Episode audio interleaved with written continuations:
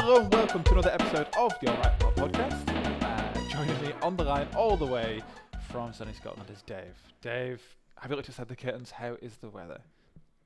Uh, it's not bad. A wee bit of rain, a lot of wind, very chilly. How's it in sunny, wonderful Sweden? Wonderful Sweden. It is completely dark. We have descended. Uh, it is now onto like the two hours of sunlight you get a day, basically. Oh, I this time of forgot. I, I Uh, forgot Sweden was in that part of Europe. It's pretty bad, yeah. But it's not as cold as it gets. It gets like, you know, down to about minus 20 degrees Celsius in the winter. Uh, and it is nowhere near that. I mean, I don't even need my heating on at the minute. So it is just dark. It is not bad. However, what is not dark is the prospects of us talking about some TV and video games. What a segue. Oh my goodness. Oh, we're almost 12 I'm episodes in. Constantly this is so good. impressed. Yeah, so am I. I didn't even think I had that in me. uh, and of course, what we're going to do on this podcast, as we always do, is have a little chat about what we've been consuming, what we've been into in these past uh, couple of weeks since our last podcast. And Dave's been busy. I have a little list of the things you've been watching, and one of those is a bun- couple of anime films. What's going on? I watch anime. In fact, you have three anime films. One of them, Bokura no Yoake. Oh my goodness, I wish I had actually looked up how to pronounce that before I said it. What is that, Dave? It's a sort of sci-fi coming-of-age film. Uh, my friend I went to see it with compared it to sort of like anime ET, but I think that's being a little unfair to it. Because it's set about 20 years in the future, so you've got robots, AIs kicking about, and it's about an alien that sort of cont- uh, wants to has crashed into Earth and needs to get back into space, so takes over a local AI that belongs to a family, and the kid and his friends of the family band together to get the alien back into space. And it was, you know, lovely animated. Uh, I really liked the personal relationships with the kids because it just didn't. It felt the way they acted around each other and behaved felt very natural. It wasn't like they were just doing what was most dramatic for the movie in a given moment. Uh, Something I found really interesting about this one, uh, when I was looking it up, is it is officially a seinen, uh, which is a, a genre of um, like a demographic genre of manga or anime, uh, which is aimed at older audiences. They're normally a lot gorier, a lot darker, have more adult themes. Yet this one had a cast of, I think, exclusively children, which is different. That's not normally something you have in that kind of like. I mean, I can think of a few seinen recently, like Made in Abyss, for example, that have kids. But that's done to like contrast against the horrendous things that are happening, uh, as like kind of like to really make the horror stand out. Same as um, what's it called, the uh, Wondrous Neverland or the Golden Neverland or whatever it's called, um, Promised Neverland. That's the one where they use exclusively children to make the horrendous horror element stand out. Do you think that this is the case with this one? Does it seem like it's an adult affair?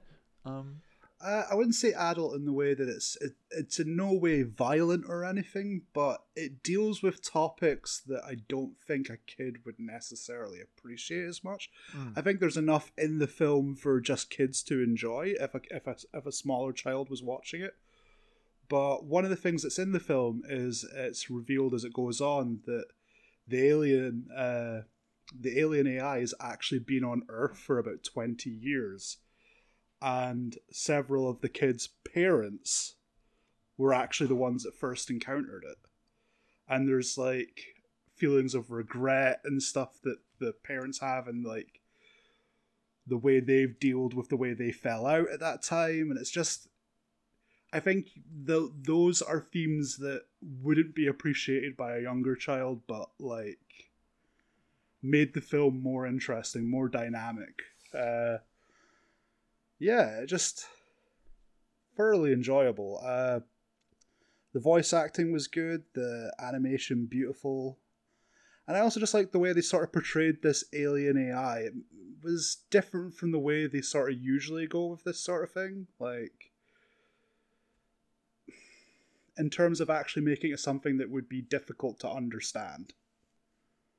Like in the comparison that you made to ET, uh, ET doesn't really. s- I mean, maybe I'm doing a complete disservice to ET here, but it doesn't really seem to have a lot of adult themes. He just wants to go home. Like I don't think there's really much subtext to ET. Uh, although you know it's it's yours to read. I'm sure it's about the proletariat or something.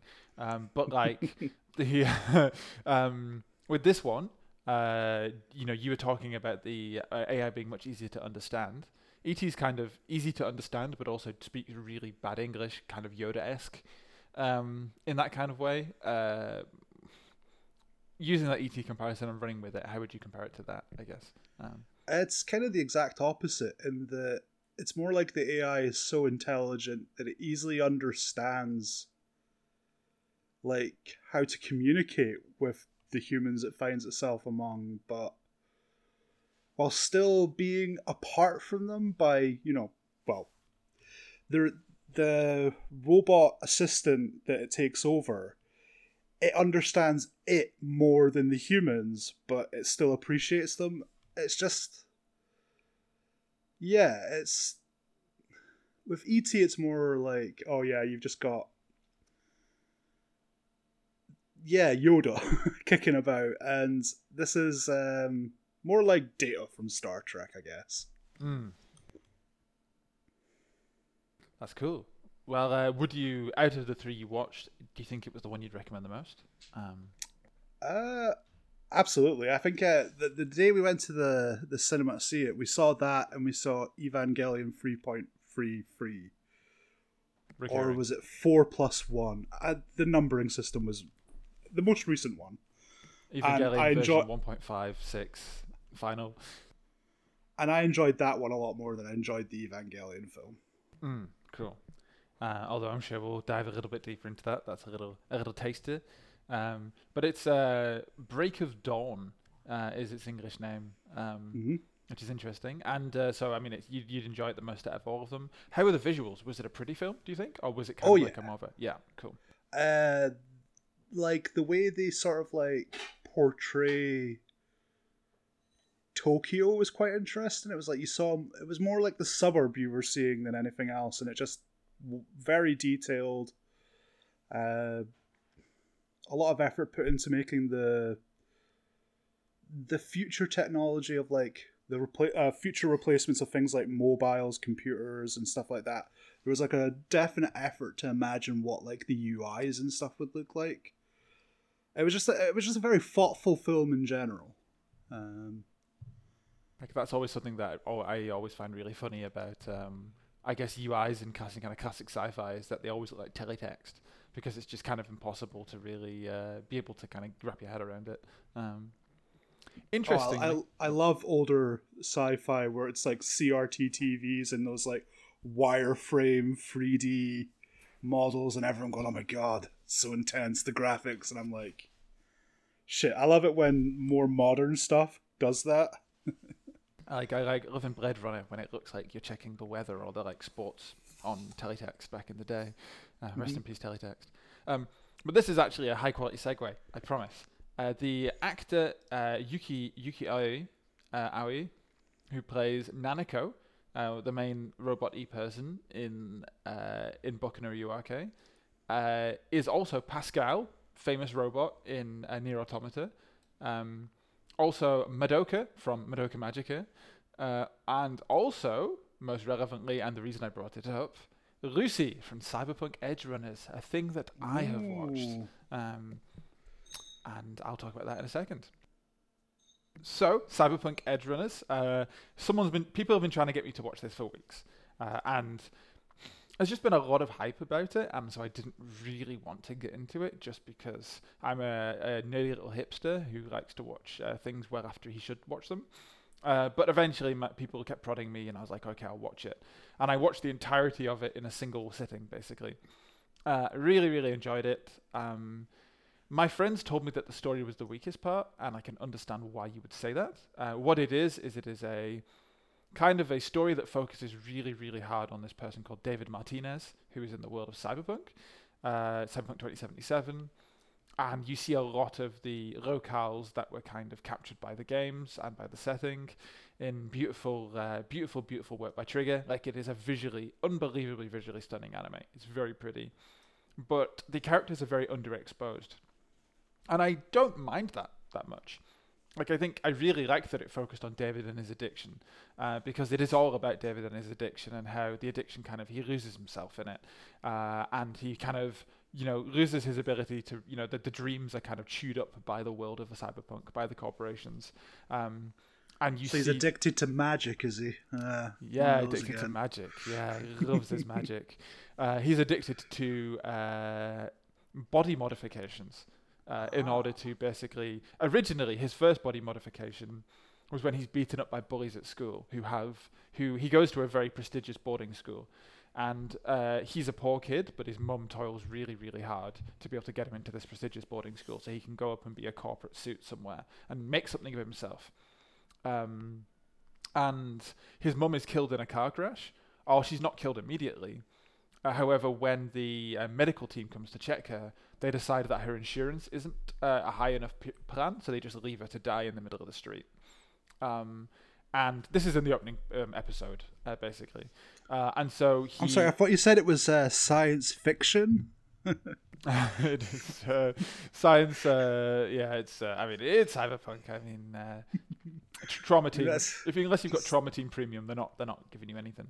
Um, sorry, I was I thought I was, thought I was cutting you off there. Um, no, okay, cool. So uh, after she is left to die in the middle of the street in the car crash, uh, he basically discovers that she has, for some reason, an incredibly powerful and valuable body augmentation, a new spine. And with the little money that he has and that he's managed to couple together, he gets this new spine fitted in himself and goes to school, slows down time, and beats the bullies within an inch of their lives. And with that, decides that, well, I can't really make it as a corpo corpo anymore, even though I have the chance, even though the school still isn't going to expel me and they're still going to give me a chance. I am decided that I am not going to do this anymore. I'm going to live off the thrill of beating people up and being an edge runner, which is essentially like somewhat of a smuggler or a hired hand with many body modifications and eventually there's this kind of climb to keep working, to keep modifying, to keep modifying. And what happens when you start to modify more of yourself is you you become more machine than human, and you start to basically go off to these fantastical. Um, almost like PTSD attacks, basically, where you imagine yourself you're in a different place and you see yourself you're in a different place, but actually you're still surviving and the computer is controlling you. Uh, and that's manifested in a few ways. People start to shake uh, you see them start to glaze over and they don't know what they're doing. Uh, but it can it, it more seriously manifests itself in his mentor figure, uh, who has a really really bad uh, reaction despite all of his loved ones telling him to stop modifying himself. He says, "No, I need to be the greatest. I need to be the best. I can control this. I'm on top of my addiction. I, am never going to to to, to um to be able to do, to uh, you know, I'm never going to be able to fall out of control. I'm always going to be on top of this. And eventually that person starts, becomes a cyber psycho because they lose too much of themselves to their addiction. And you kind of see how this addiction to cyber psychosis and how this addiction to the power and the thrill that gives you, but also the addiction to being able to have a dream, to aspire to something. Because his mum sacrificed so much to be able to, for her to live a dream, but it's not a dream he wanted. He then shackles onto other people's dreams, constantly battering between other people, just trying to live off the power to be a celebrity, to be a legend. However, unfortunately, the only way you become a legend in Night City is how you die. It's not how you live. Um, and it's a tragedy. Uh, but there is an element of hope in there. Uh, and uh, that kind of manifests itself in Lucy, a character who is played by the robot we just talked about, uh, who he kind of shackles himself to her dream to go to the moon and eventually to raise enough money to be able to send himself and Lucy to the moon. Um, there is a good supporting cast. You never really delve into what their dream is or why they wanted to become edge runners in the same way that you do for David and Lucy. And I think as a result, they always feel like window dressing. But they are different ways to look to an extent at how David's grapple with addiction, but they only never really expose them to the point where that's actually meaningful. I think only one character really gives you a meaningful reflection of David's addiction uh, in the way that the rest of the story tries to amplify and look at. And in that same breath, the actual plot of it, the stuff they're doing from minute to minute, from episode to episode, is very. It's just there to basically show David needing to keep replacing himself, to keep tapping into this, to lose sight of what he's doing in his relationship with Lucy. Uh, and then his relationship with Lucy starts to ape that of his mother. and you get a lot of that, and it whirs and it whirs and it whirs and it whirs, and then it spits him out, and he's somewhere and he doesn't know where he is, and he's in the thrall of cyberpsychosis, uh, and he starts to lose himself to it, and it's very sad. But it's also a fantastic piece, and it's great, and I love the way they kind of uh, decide to show off addiction. It's um, it's it's great. I really really Is enjoyed that- it. Is the series a complete story, beginning Yes. to end? It is. Uh, It could not be more complete. Like they've said they won't do a season two, and that's because I don't really understand how they could possibly follow up. I mean, it's no secret. Cyberpunk is about how technology makes our lives worse. It's how corporations make our lives worse, and uh, it doesn't end in a way that I think you could recover from. and I don't think that'll be a surprise to anyone. It's a tragedy. Um, That's that's more interesting. Although they could do like an anthology run, like but- They absolutely could, yeah. Um, so something that's really interesting. Uh, if you play Cyberpunk 2077, in the big bar in there, there's a menu of drinks of people who have legends who have died, and you only become a legend if you died. So Johnny Silverhand's in there. There's a bunch of like other really big um, edge runners and cyberpunks uh, who have died and then been immortalized in a drink. And the David Martinez has been in there since launch, uh, since Cyberpunk actually, since it came out a few years ago. His name has been in the menu and no one knew why. Um, ah, so it's a prequel. it is indeed, yeah.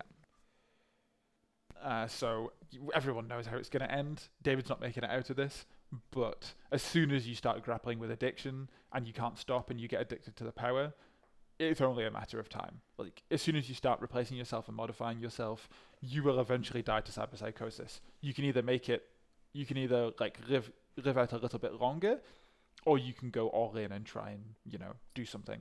Uh, and David is in a really grotesque state by the time it ends. He's just like a fleshy torso, and he's sawn off all the rest of his body to put himself into like a gigantic mech. Basically, it's uh, pretty brutal. Um, but I'm a sucker for a tragedy, so that sounds much more compelling than what I had originally envisioned. yeah, Because when when uh, it dropped and there was a lot of buzz around it, a lot of people were describing it as very much a shonen sort of series, and this is sounding a bit not that. like it sounds like he would overcome it with the power of friendship or something. Like I think you can definitely look at it as kind of he is a special boy.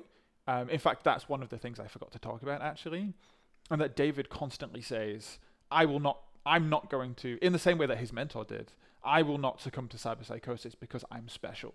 Uh, and that's something about David is you think his special power is this super cool military spine, but actually it's he has for some reason a natural tolerance to cyberpsychosis in that he goes crazy oh sorry not goes crazy but he starts to have the negative effects of cyberpsychosis at a much delayed rate than the people around him.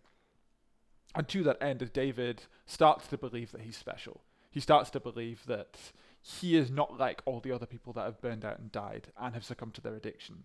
He constantly says i am special and you realize and everyone around him realizes that that's just David's way of rationalizing the fact that he's burning his candle out. Like he's not special. He's just a dude. And you come face to face at the end with Adam Smasher, who is special. He's the boogeyman. He's the most notorious, complete metal robot man that you meet at the end of Cyberpunk 2077. He is a legend that people do not believe exists. And David says, Hey, Adam Smasher, I hear you're the big deal, but I'm special. And Adam Smasher's just like, You're not special. You're nothing to me. Uh, you were never special. We, you know, you were just slightly different.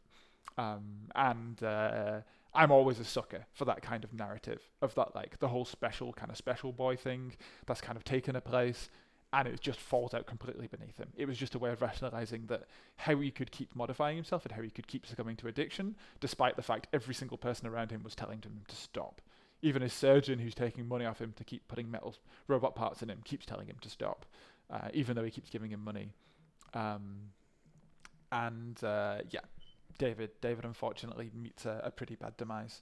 Um, sounds like it has more of like an inversion of those shonen tropes, which is a lot more compelling than I thought it would be. it has that element to it, but the way the reason I think people say it's a shonen is the kind of I focused a lot on the characters because the characters are really good. But I think that what you do from episode to episode is it's like there's just kind of a monster of the week. Like it's like they get a job and they go do a job. there's not really any antagonist that's built up. Uh, you get some antagonist who's kind of the head of a corporation, uh, who's kind of the big bad, I guess. But even then, he's just a face for a larger thing that they can never defeat. Like he's, you know, he is, he's a face that they can interact with, that can talk to them, but he's never really, he, he's never really personally involved in a way that builds him up or gives him agency or things that he wants, or that, that clashes with the things that David wants. He's just a greedy man who wants money, and they defeat him or they don't. Like there's there's not any there's nothing to it. The battles exist just as a th- way of filling time, I think. And I think that's the way it feels like a shonen. They're beautiful battles, really cool action scenes, but the action scenes don't really do anything for the story, apart from show David getting stronger and stronger and stronger in a really beautiful way. But it there's very little work being done by the battles in it, I think. Uh, everyone's favorite character is Rebecca, who is a uh, someone who is uh, pretty strongly in love with David, but David will just never see her as a woman. In in David's exact words, uh, in a particularly brutal scene, she's kind of like, "I'm just using my woman's intuition," and David's like, "What woman?" like he's pretty, it's pretty, pretty, Harsh. yeah, it's it's tough. And she's um, kind of like a petite woman uh, who has gigantic gorilla arms that she's replaced her arms with, and so she walks around on her knuckles like a gorilla and has gigantic guns. And she's like Harley Quinn kind of character, but also pretty fun. She she's cool, uh, but I think that she struggles from not being Lucy, who's the main love, ag- and, and therefore she doesn't want anything. She's just a dude who kind of wants David, but there's no complexity or interesting conflict to the way she wants David, in the same way that David's addiction and Lucy's journey to the moon has. Um, and it's never elaborated on. So while she's an incredibly cool character to a taste test, you know, she's the Pepsi. When you have a shot of Pepsi, it tastes good, it's sweet, but in a full bottle, it's not as good as Coke. That's what people say. I like Pepsi Max personally. And in the same way, she's good to a taste test. She's a good side character, but she has very little complexity to it. And I think there's a lot of complexity you could have. Um, like she is um, established as coming in with her brother. She only got into the cyberpunk game because of her brother, and after her brother's death, she kind of shackles on to whatever man she can, and that kind of recontextualizes her pining for David as being looking for any port in a storm. But that's So never le- less on. of a David is special, more of a there's been people before and there will be people after David. Like- I mean, that is unfortunately what happens uh, with David. It's like David leads, takes on the platoon of his mentor, uh, whose name escapes me, who was kind of like a seen as being a big deal, and he was really cool, and David looked up to him. Uh, and even David says, "After you die, I want your arms," which is a really weird thing to say, but it makes sense when you have gigantic metal arms that you can pass down. Um, you know, Hey, I mean, giant metal arms aside, when you die, I want your arms. I'm sorry. I'm afraid I already have them in my will uh, to go to uh, a- a charity. Um, they're going to. I don't know what they're going to use them for, but that's up to them. Um, charities are cool. but I think uh, it's just it's just going to the British Heart Foundation. he's in with ashtrays uh, to the British Heart Foundation. Just go and pop into Oxfam and just see my decapitated arms pickled in a jar. Um, but yeah, uh, you know, he has his kind of mentor he looks up to, and uh, David thinks he's special. He thinks he won't succumb to the same thing. But all David wants to be is a celebrity, and unfortunately, by when he gets what he wants, he kind of realizes that actually what he wanted was a dream, not really to be powerful. Because when he's powerful, he never wants to stop. He wants to keep. There's always like something further to keep going. Um, like when the reason I watched this uh, after a lot of people told me to was I heard Super Eyepatch Wolf on his podcast say he kind of saw it as a commentary on grind set culture of people who are sold these dreams by social media. They're sold just to keep working, to keep working, and eventually to keep trying to be this this completely fake and unrealistic depiction of themselves. They lose themselves to this addiction to grind. They lose themselves to addiction to working, um, and I think that that's a good read. David loses himself to this addiction to become a celebrity, to become something that people. But he realizes that actually, to become something that people remember, he has to forget who he is. Um, and uh, I think that's uh, I think it does that really well. That's the part that I think it does exceptionally. So really enjoyed it. Enjoyed it way more than I thought I would. Uh, really enjoyed the music, the visuals, uh, some of the supporting characters, but it is just the David and Lucy show. Um, and Lucy herself gets very little to do halfway through. There is a reason for that, uh, which I think is actually quite poetic, but it becomes just the David show. And if David isn't enough for you, uh, then you're not going to have a good time because it, it is his story. I, um, I, think a David is always enough for anyone. A David Martinez. Um, it's a good, strong name. It is indeed.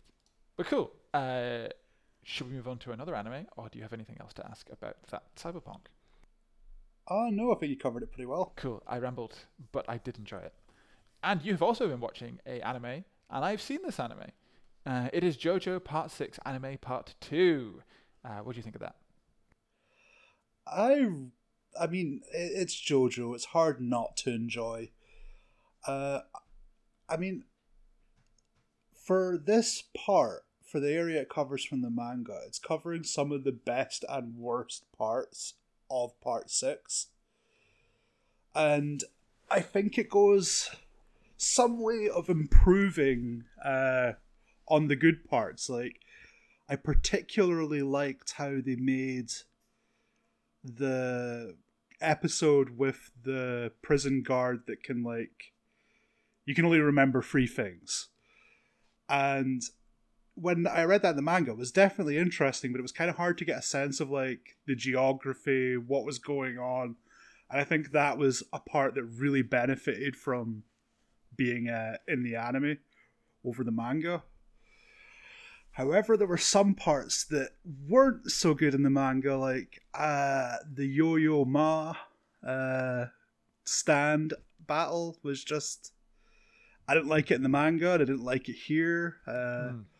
I also wasn't a big fan of the fight with well, I forget its name, but the stand that protects the the green baby uh, that they're after. Yeah, the, the kind of uh, leafy leafy green baby thing uh, with the guy who it keeps was, hurting himself. Um, uh, no, I mean the one the, the one that makes them shrink the closer you get. Yeah, sorry, it. no, but I mean uh, they do they go off on the hovercraft with the guy who keeps. Sorry, not the guy who keeps hurting himself, but there's like just a dude on the hovercraft with them. He's like a green dude. Yeah, yeah, yeah. that that that's Yo Yo Ma. Okay, uh, and then the green baby's directly after Yo Yo Ma, right? Yeah, cool. Yeah, uh, I, I forget the name of the one. Uh, so th- those were bits that were a bit of a drag to watch, if I'm honest. But those were the only low points of part two. I thoroughly enjoyed the the adaptation of the. I guess we just call it prison brawl because it's, it's the fight with the guard and then the fight with the guy who does the feng shui, and uh, also uh, FF's encounter with Father Pucci that does not go well for her.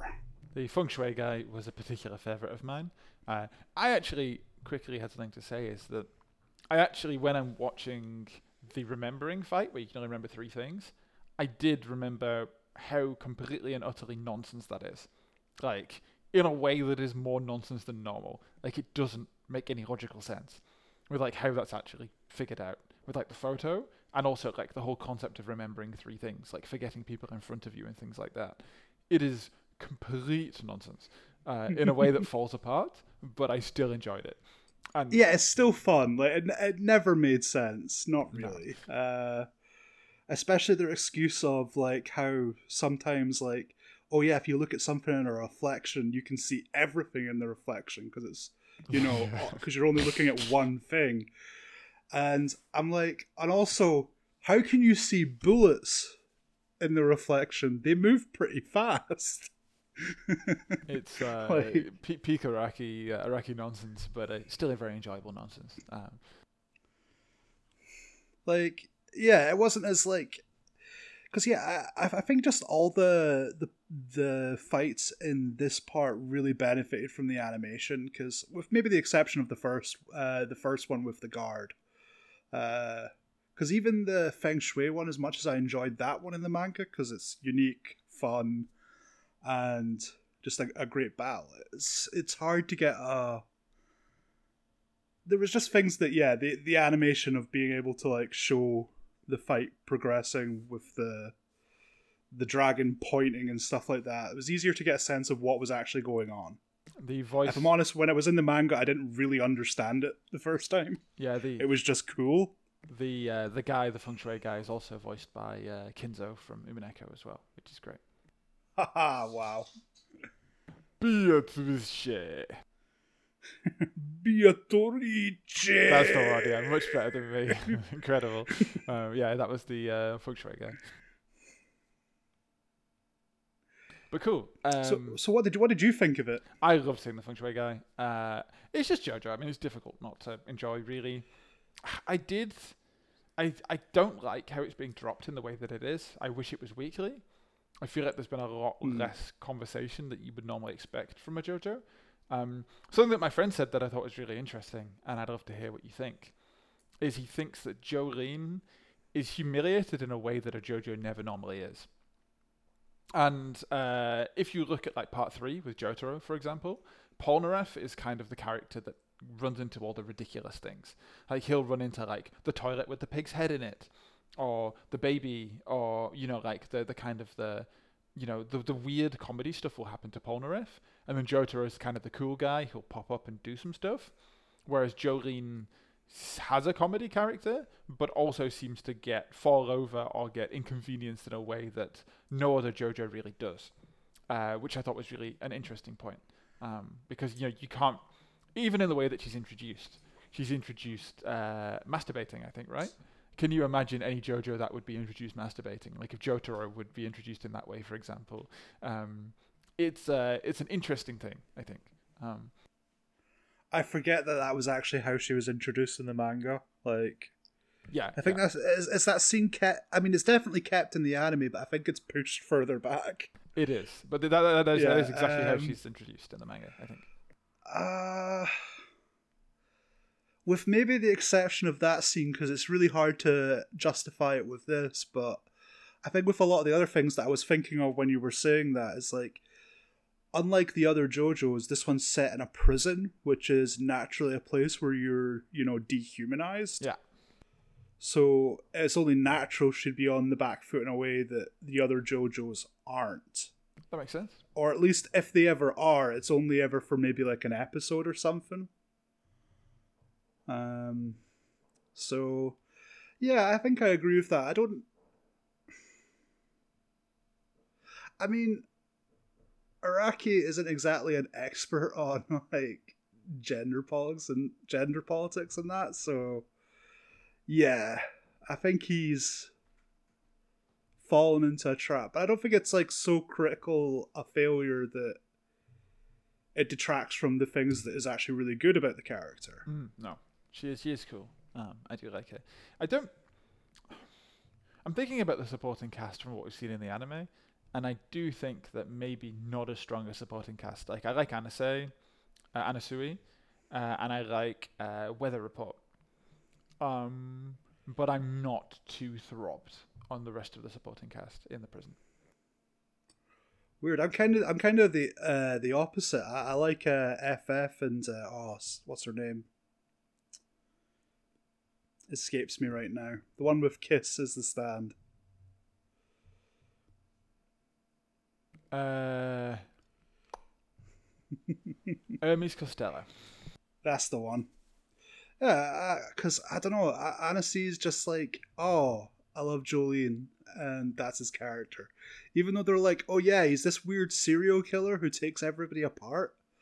And it's like, I was like, ooh, that's really fascinating. I wonder how that's going to inform his character. And then it just doesn't. Like, It does when he's not around Jolyne. Uh, he's a complete psychopath. Um, yeah, no, that's true. But he hardly spends any time apart from Jolyne uh, shortly after he's introduced. Like, or at least when he is apart from her, it's like. I don't know. I, I just think he sort of gets introduced late enough in the game that he just doesn't feel as developed as the other two. Um, and I maybe wouldn't like FF as much as if she wasn't like dispatched relatively early on. Like the tragedy of her character is that she never really got the chance to be free, be herself. Um, in the Baron Zeppeli role. Um, or Yeah. just the Zeppeli role, I guess, to be honest. Rest in peace. I wonder if there's some relation there. Maybe our host was uh, a distant Zeppeli relationship uh, relation. Uh, absolutely, um, but um, I don't know. It's still enjoyable. It's just still. I mean, yeah, no, it's it's it's one of the ones I. I think it's in like the top half of the JoJo's for me, uh, but it's not at the high point for me of the the JoJo series, uh, which is JoJo Part Four, in my opinion. JoJo Part Four is great. Although, I love Part Two as well. Uh, to be honest. Yeah, Part Two is great, but I think it's uh, a little bit below for me. Just. I mean, Joseph's still my favorite JoJo. Yeah, absolutely. Uh, but I think it's uh, he suffers a bit from Hamon being quite limited, whereas like, as we've seen from some of the examples in this part, you know, there is no limits to what you can do with stands. I think, um, so that's kind of fantastic. Uh, but cool. Um, I have said my only thing that I've watched. So unfortunately, uh, if you want a break, we can do a game. But I'm just going to keep asking you about what you've been watching. So an- another no, anime. Going. Let's do it. Uh, Archer. What an anime. Season 12. Uh, what do you think? well, Archer, classic shonen anime. Um, the thing is, with a show that's gone 12 years on, it's definitely showing its age. Mm. Um, particularly because I, am one of the per- people who really enjoyed the Coma series. Uh, if you're not familiar, Ben, uh, the main character ends up in a coma. So for three seasons, uh, each season would be like a different coma experience. Like one was him as a private eye in like 1950s Los Angeles. Uh, another was him in like a Indiana Jones like serial where he's like a, a pilot in the Caribbean. That is beyond uh, bizarre. Um. And my favorite out of the three was one where it's like a science fiction, like we were talking earlier, where it's like how people in the 70s thought the future would be with like the big CRT monitors and wireframe CGI where they're like, you know, space salvagers. And for me, that kept the series feeling fresh. Whereas when it was like the post coma series, it's like immediately make him go back to being a spy again. Um, although they had they had some interesting things going on where it's like uh, his post coma self was like a weakened version of himself. He had a cane for a couple of seasons. Uh, and being on the back foot was an interesting development for the character. This is also the first season without the wonderful Jessica Walters. Um, mm. And her presence is missed greatly. Um, I'll but I'll still tune in each week to see them to see the cast that still remains bickering and arguing and making obscure references. I still enjoyed it on the whole, but it does feel like it's running out of steam a little. So I remember watching Archer for the first few seasons, like seasons maybe one, two, three, four, five, mm-hmm. or something. And thinking back, like when no, I hadn't thought about Archer in a long time. I'll be honest. Uh, when I saw it on the kind of the docket for today, I was like, "Is Archer still actually funny?" Like, I'm not just talking about maybe the first few seasons, which I think maybe uh, are showing their age a little bit, but like is it still funny? Do you think it's changed and ducked and weaved and changed with the times that the the recent season is still just as funny as you remember the old ones being? Um, I wouldn't necessarily go as far as to say just as funny. There's definitely episodes that were because there was like a couple of episodes this season that were so good that I was like, man, these are like the show when it was at its peak. Mm. But there are also a couple of episodes that are like, ooh, maybe they're a bit past it and they're kind of relying on the same tricks. Kind of over the hill a little bit, yeah. Uh, I mean, 12 like, seasons, I mean, who um, can blame them? Um, like, yeah. Uh, I think there are shows that run long as long as this that don't come off half as well. Because I think the, benefit this show has over a lot of others is it has a very, very talented voice cast. Like, uh, you got, you know, uh, Judy Greer, particularly, is always one of my favorites as Cheryl. Uh, H. Jon Benjamin as Archer, um, classic as always. Just, and I mean, there are there are some ways in which they are trying to like be different. Like the animation gets better every year. There's a particularly good fight scene where they're fighting in a junkyard with a bomb that's like alternating between magnetic pull and push. And that's really that's a really cool fight scene. Like uh so yeah, there there are some ways in which it is pushing the envelope a little, but I think like the fact that they're still spies 13 years on is like mm, that's that's where it gets like a little little tired um we have another mission in south america where they end up having to build a raft or something it's like i'm it's like i'm pretty sure we've done this before mm. like um one other benefit of the season is they had uh, Kayvan Novak uh play a sort of their boss slash villain of the season. Um, he was a lot of fun. Uh, like I knew a bit, a bit of a shot in the arm when they had like a regular new cast member. But I think he will be gone if there is going to be a next season. Um, I don't think he'll be back. I tried to look up some Kayvan Novak, and the the name is spelled very differently to how I imagined.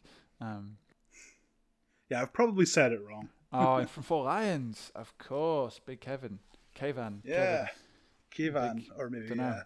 Uh, Nan- Nandor or what, what, we do in the shadows. Shadows. Yeah. yeah, that's cool. Um, but yeah, no, I don't know. I, I'm not sure if I would watch Archer again, just in my mind. Uh, but I guess if you're in for 12 seasons, then I think it's probably there's probably a lot of in jokes and a lot of references and stuff that you'd really enjoy from it at this point. Um, do you think it's showing any signs of stopping? Like, do you think they're kind of gonna, you know, you think, do you expect the 13th season could be their last, or uh, is it still, you know, gonna keep going as long as they can? Um, uh, I think they're going to want to keep going mm. because it doesn't end in a definitive way. If they were going to end at a specific point, it should have been like last season, because the finale they had then was much more. It felt more final with uh, Mallory leaving the show because mm. of hmm. Jessica Walter's death. Uh, just the, where the characters were were in more of a a place you could leave them and it felt final whereas this kind of felt more like they're teasing what could come next. So i think they definitely want to keep going. Uh, I, I think they'll keep going as long as they can keep getting seasons. Uh, i'll probably be back for the next one. Because uh, the thing is you're i would maybe like if you're ever one day you know bored and don't know what to watch I definitely recommend checking it out. But it's not, particularly the more recent seasons, aren't so good that you need to watch it. I mean, you would probably, judging from context, you'd probably recommend that I don't pick it up at the recent seasons, and I pick it up at maybe like season the coma seasons, like season nine, eight, ten. Yeah, right about there. Uh, I think it's seasons uh, seven to nine. I think are the are the coma ones. Cool well, I uh, always down for a bit of karma. And the way you, you said it sounded really interesting. Like they were constantly finding fresh ways to do it. So that sounds cool. Um, yeah, because it was it was just ways to like give the cast something new to do while still doing the same kind of humor that they usually do, which is like mostly having the cast interact in amusing ways, mm. but allowing them to play like fresher versions of themselves. That's cool. Well, a little bit of that. Um, that's a comedy. Something that I've written down with a question mark. Is this a comedy? Is another anime. More animes, Dave. Star Trek Lower Deck Season 3. Um, is this a comedy? Question mark. Because um, it sounds like a comedy it is Wikipedia. Um, it is a comedy. Um, and in fact, it's funny that you, you bring up Archer because, particularly in its first season, my biggest criticism is that it was trying to be Archer um, and that you could like look at a lot of the characters and just you know there would be an easy Archer comparison, like um, uh, Mariner Beckett, uh, the female lead, she's Archer. Boimler is Lana. Uh, Tendi is Cheryl, and Rutherford is Doctor Krieger. Like, and even just the way they try to like do their humor is very in an Archer way. or if not trying to rip off Archer, it was kind of trying to rip off Rick and Morty, which was which was worse when it tried to do that. Luckily, we're now three seasons in, and it's got more of an identity. Um, my biggest criticism of it still remains, though, in that it seems to think that if you reference something that happened in Star Trek, that counts as a joke. Mm, okay, yeah, it's kind of like you and remember this. Um.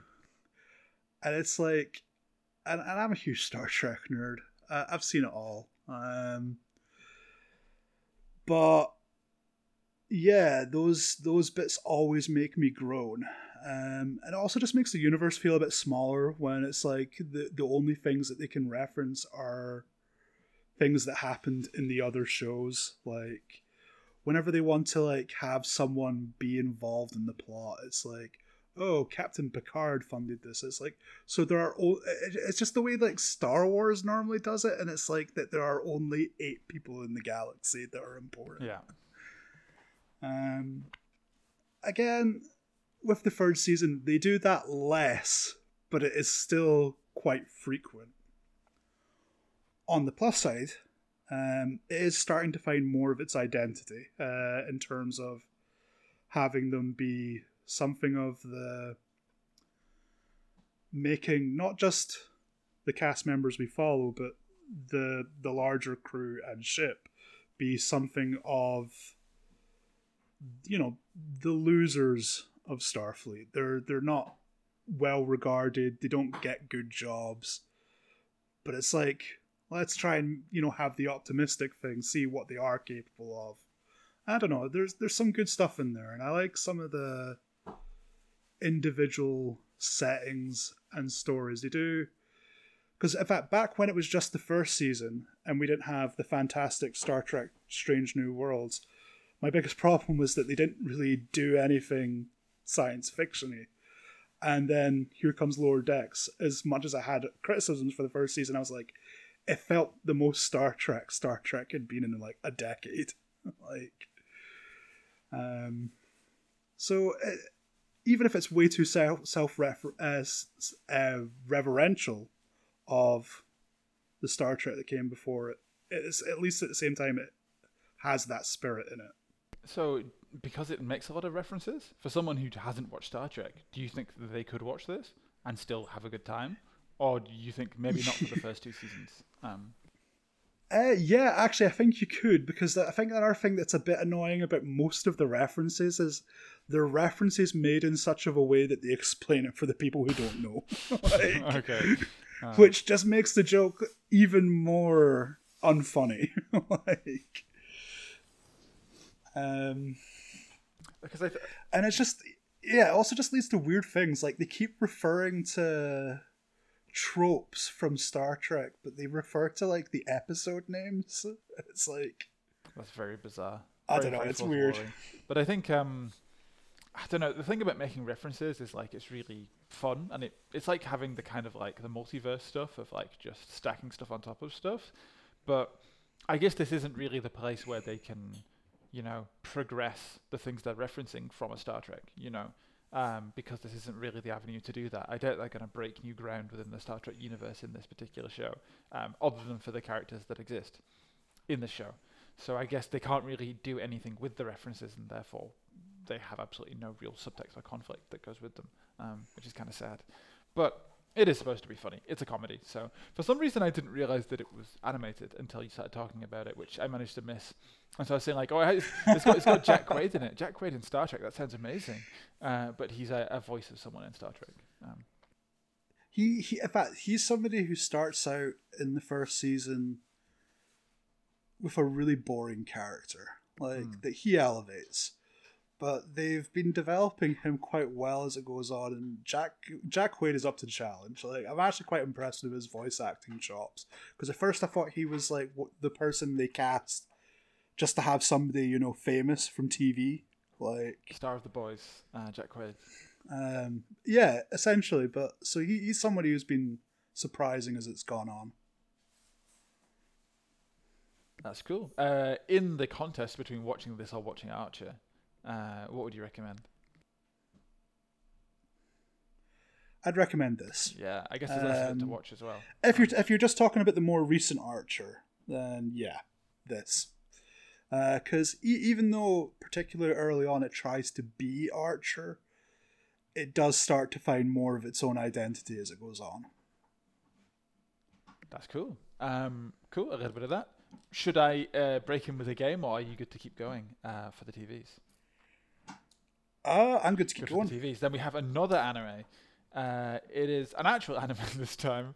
So I failed to find any information online about this. So I'm not going to have any good questions unless I think of any while you're talking. Uh, and that's going to be Barbarian. It's another film that you saw. is it good?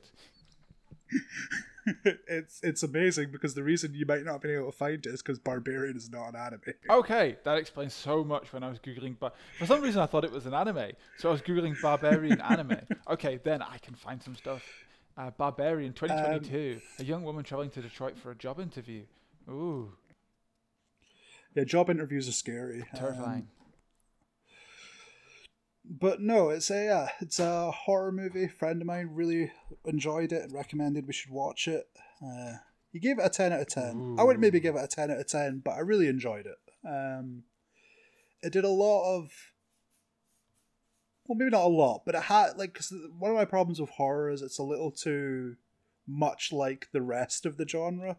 It's hard to really do something original, and I think this managed to find some original things to do um, partly because it seems to switch between different kinds of horror throughout the length of its film. Like early on, there's this sort of like that sort of tense interpersonal horror where she turns up at the uh, Airbnb and it's been double booked. There's a guy there, and you have that awkward tension of you know, a woman having to share a place with a guy who she doesn't know and he's overly familiar at the same time as being friendly and it's like is something they, they, they get a lot of tension out of that before they within about 40 minutes switch to more of like a, a monster film for a So moment is the guy that she's sharing the uh, the the house with Bill Skarsgård, or is he the the monster? Um, uh, i think bill skarsgård is the guy she shares the house yeah, the, with the Swedish lad. Um, I'm not particularly familiar with his work, but I think that he was him. Pennywise uh, in It. I didn't see it. He is the brother of. Oh, you haven't seen that either. Um, I was gonna say Atlanta. He was. I don't know what else he's been in that you might have seen. Um, Aggie's an up and coming. he's also uh, in the Nosferatu, the New Crow, and New John Wick. Um, he's quite. He's relatively famous, but he's been in a lot more Swedish stuff. So I know uh, probably why I know him over here. He's he's also the English version of the Moomin Troll in the New Moomins. Um, Oh shit, New New Moomins. Moomins, Newmans. Gotta gotta Um, check that out.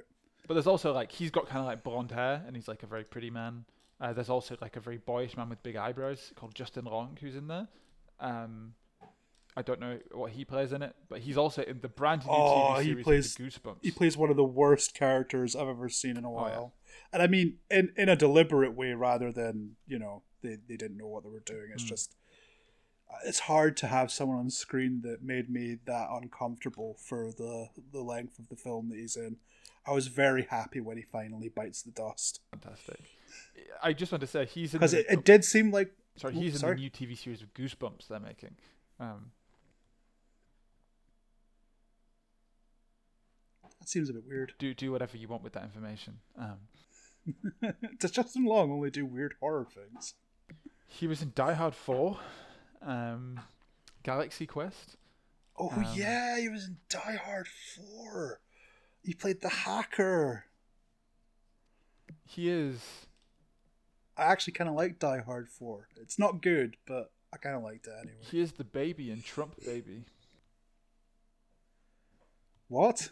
He is the baby in Trump Baby. Um, What is Trump Baby? it is. Please don't tell me it's a animated comedy about a baby version of Donald Trump. It doesn't. It doesn't seem to be animated. Um, he seems to play the. Oh no, okay. I'm gonna do some some off-screen research about this. This is just me going through IMDb to find things to talk about. But um, he he's also the voice of Spyro, um, the dragon. Original or or new Uh, flavor? Skylanders. Um, it's a new flavor. 2016. So six years ago, uh, if you want to call that. I guess that's newer Spyro. Um, but I managed to completely derail us really, really adeptly there. So obviously he's a very unsettling actor, uh, and Bill Skarsgård is one of the guys she's sharing the house with. Well, I mean, I, I don't think Justin Long is somebody I would have said was an unsettling actor, and it's not even that he plays something particularly out there. The thing that's unsettling about him is that he's uh he plays like a a TV star or movie star whose career takes a nosedive because he well he denies it, but his behavior throughout the film suggests otherwise. But he that he he raped someone on a pilot of a show, and the thing that the film made me very nervous about for a minute is that towards the end of the film, he has like a dark moment of the soul where he like looks at himself like I'm a bad person, and I'm like, oh fuck, they better not try to redeem this piece of shit. Um, but then like seconds later, he like pushes the female lead towards the monster to buy himself some time. Like, Wow. so it's like it's like seconds later he's immediately doing the thing. Like so it's like no, they didn't actually try to redeem him. I think they were just trying to like I don't know have a commentary on like the way these people view themselves. Um. So that that was kind of compelling, and there's also just a, a hilarious part because he's the person who owns the Airbnb, and when he discovers the the secret route, uh, there's like secret passages and like a secret basement network of tunnels. Like instead of being like, "Oh man, this shit real shady," he's like, "Ooh, I can measure it out and have this square footage added to the listing." Okay, classic slumlord. Yeah, the, the real, the real Right, monster. yeah, he's like Um, also he's like he's also a landlord, so yeah, that's that's another that's another thing against them. They should have sold that as the monster. It's not barbarian. It's simply landlord. Um, cool. So I mean, I'm not much of a horror guy. I really, you know, I. It's not necessarily down to disliking horror. Um, I think it's just like I just don't really watch it at all. Um, and uh, I, I don't feel like it's something that I like, but I don't watch it long enough to actually do it. You've said it kind of doesn't go for a lot of classic horror tropes and that it's kind of entertaining and also sounds incredibly unsettling. Um, do you think it's worth me watching as someone who doesn't watch horror, or do you think I would still? There's other things I should watch first than Barbarian. Uh, I actually think in a sense that you would benefit from it because it's more like a, It's more like it uh, switches between typical horror genres every like half hour or so. So you get like a, a little uh, buffet of different different sort of the- thematic styles and stuff like that. So yeah, I, I think um, for someone who doesn't watch a lot of it, you would get a lot more from it. Uh, I- to be honest, I don't watch a lot of horror either because it usually doesn't do much for me. Uh, but I think this had enough stuff working underneath the scenes to like give you stuff to think about. There was more. There was more deliberateness to it rather than just trying to provide jump scares. It was trying to say something as well. That landlords are the real monsters, uh, not the. What is the? What is the? Where does the barbarian come into it? Why is it called barbarian? Um, Um, I'm not even really sure why it's called Barbarian Beyond. Like you'd be like, oh, is the is the barbarian us? I guess like the human society. Like, um, I think it's more of a tile picked to not give anything away before you go into the film. Maybe. I was really hoping that the monster was like Conan the Barbarian, like a kind of like a Neanderthal style man that's been trapped in the sewers for like hundreds of years. Um, that would have been incredible. Um, I'm not entirely far off of it. like, okay, cool. Well, that's interesting. Cool. So, a bit of barbarian, uh, and we should probably try and educate ourselves on some more Bill Skarsgård because uh, I don't know, Big Big Bill. One one of his brothers, I think Alexander, is in the not new series of Atlanta. I actually watched the new series of Atlanta. I should have talked about it. It's very good. It's very funny. Uh, continues to be brilliant. Uh, and there's a really good therapy session as well in there, which is, is very effective, but also hilarious. Um, but in there, his brother Alexander Skarsgård, like the Skarsgårds are kind of like this acting dynasty. There's like adult Skarsgård, I think it's Storin Skarsgård, or what's his name? Um, the elder Skarsgård is something like that, and he's a really big actor. And then there's like a bunch of other Stellan Skarsgård, or his name is. There's a ton of Skarsgårds just knocking about. All three of the brothers are like kind of big actors. So uh, yeah, lots of Skarsgårds. One of them was Tarzan. Um, the Swedish Hemsworths. Yeah, although I would, I wish one of the Skarsgårds was Geralt and not one of the Hemsworths. Um, oh my god, yeah. Rest in peace, poor, poor Mr. Henry Cavill. Um, and talking about Henry Cavill, we have our last anime today. Is it? Uh, no, it's not. We actually have more anime. I can't believe it. Uh, Kevin, Kevin can go fuck himself. Uh, what's that?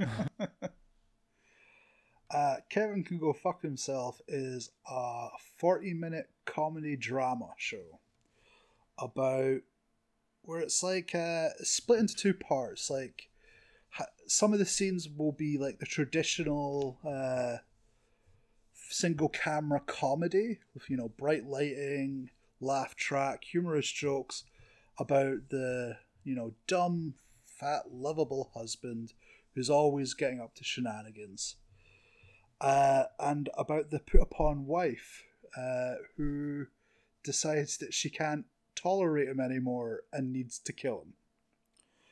Uh, the first season was about her disastrous attempt to do just that. And then, unfortunately, because, they, and quite luckily, I guess, they were told they were only getting a second season. So the second season's about just trying to wrap that up, where she changes her focus to instead faking her death. Mm and dealing with like the fallout of nearly being well, very nearly being caught because at the end of the first season, Kevin's best friend realizes what she's trying to do, and uh, it's only through the intervention of her the best friend's sister who is um Allison's cohort in the murder plot so yeah, I I really enjoyed the the second season. I think it suffered a little from having to finish something I don't think they originally wanted to tell in just two seasons. So some things were underdeveloped, but some things uh, and some things were a bit rushed because they had to kind of instead of just sort of vaguely alluding to it, they kind of had to show the ways in which uh, the Kevin character was toxic to not just Allison but everyone yeah. around him.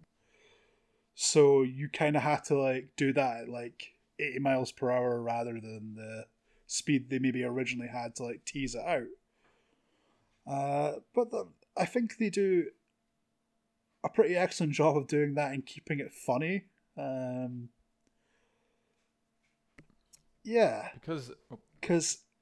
Sorry, I talked over you, but I was. So, uh, no, no, you go first. Cool, fantastic. So what I was going to say is, I heard someone else kind of talk a little bit about this, and they said it's like looking at actually the male leads of traditional sitcoms are actually really, really toxic people for the purpose of humor. Um, do you think watching this will make you look at sitcom leads differently? Um, oh, 100%. Like, it, it's just it really just shows how sort of like evil the whole man baby uh like comedy lead is just kind of not funny like it's you are making the people around you suffer and it's not funny. It's like it's funny when you put a laugh track on in fact there's a really effective scene at the end of season 2 where for the first time uh, where at the end uh, Allison comes back from where she's run away to uh, to deal with things once and for all. And she goes to see Kevin and tells, uh, reveals she's still alive, and then tells him that she's just she wants a divorce. She wants to, you know, face him down. And it's the first time he's outside of the sitcom scenes. He it's now he's framed in the way the the gritty drama scenes are done. And a lot of his lines are just the same lines that he normally says but without the laugh track, everything is just so sinister about it. Like, there was always that undertone to those scenes before, but it's just that it's it's it's a scarily effective scene. Like, if you hated him before, which I did, you hate him so much more after, and it's just a really slimy and because not not just like the the sitcom lead, it's just you realize that you know people like Kevin, oh, like in real life, rough. like. Um, even if he is like turned up to eleven, um, just the way he tries to control people by like keeping them down. I mean, I, I was going to ask if there was any sitcom leads you thought of while watching it, but if it's like people in real life, you probably don't necessarily uh, want to say the people in real life who are toxic controlling people uh, on the podcast. but um, was there any sitcom leads that you immediately it kind of made you think, oh, this is like, you know, what's his face, uh, the guy from um, I don't know, what's that uh, really really bad one with Kevin? What's his face? Uh, uh, no, it's killing me. King of Queens. I don't know why I thought of King oh, of Queens. I was I was actually about to suggest that even if I don't know who Kevin is. Uh, I'm not. I think he's. I think they used characters like that as the blueprint. But to be honest, you can see it even in uh, other characters who are presented much more. Like to be honest, even characters like Jake Peralta from Brooklyn Nine Nine mm. is like there. There is colors of that in that he is well a man baby who makes things more difficult for everyone around him because he refuses to mature in any way. Uh, but he's also kind of mean to Boyle, like his best yeah. friend, like Kevin. So it's like it's not a one to one thing, but there you realize that a lot of these tropes that are presented as not just humorous, but sort of like the, the, the main character is always considered a kind of noble character in the end. Like everyone loves them. Uh, it's like, but maybe having to deal with that kind of person in real life ain't as fun. Like, and I think that's the thesis of the show anyway. They're uh, the noble, good people, but they always have to be the biggest man in the room and the smartest man in the room at all times. Um, you know, in that way, like if you look at like Seinfeld, for example, that's what Jerry is. He's always the the person who's on top of things. He's always the straight man, uh, and then the crazy people happen around him. Um, but yeah, no, sorry. And the reason I thought of uh, King of Queens is because the actor who plays the King of Guy and King of Queens is called Kevin James. Um, so I guess that's why I thought of Kevin uh, when obviously. Yeah. No, I, I think I think he was. I think that show was deliberately one of the influences for this show. So I think that's that cool. is actually the reason okay. you picked Kevin. That's really interesting. Um, okay, then Kevin can go f- fuck himself. I don't know why I keep uh, thinking if I should swear or not. Of course we can swear. We're explicit on iTunes. Um, we can do whatever we want. We can say cool things. Um, but uh, it sounds really intriguing. Like I've heard it kind of said is it like swaps vast uh, massively between kind of like an AMC drama, like a crime drama almost, and then also between like mm-hmm. a standard before an audience uh, comedy, which I think sounds incredible. And the bit you're talking about, where he's finally outside of the comedy and he's like a, a really sinister being, sounds kind of amazing. It sounds really, really fun, um, I think. Yeah. And I like that it's only two seasons as well. Yes, it's a bit faster, but it means it's pretty consumable, I guess. It's easy to watch. Um, I think it would have benefited like, if they'd known going in that they were only going to get two seasons. I think they could have paced it better because it's more like the first season is a bit slower compared to the second mm. season. Um, I still think they did a really good job wrapping it all up, and uh, it's more the ways in which uh, the second season doesn't entirely service things. It's like it's more like they had to cut down some of the plots a bit, like focus more on certain characters than others.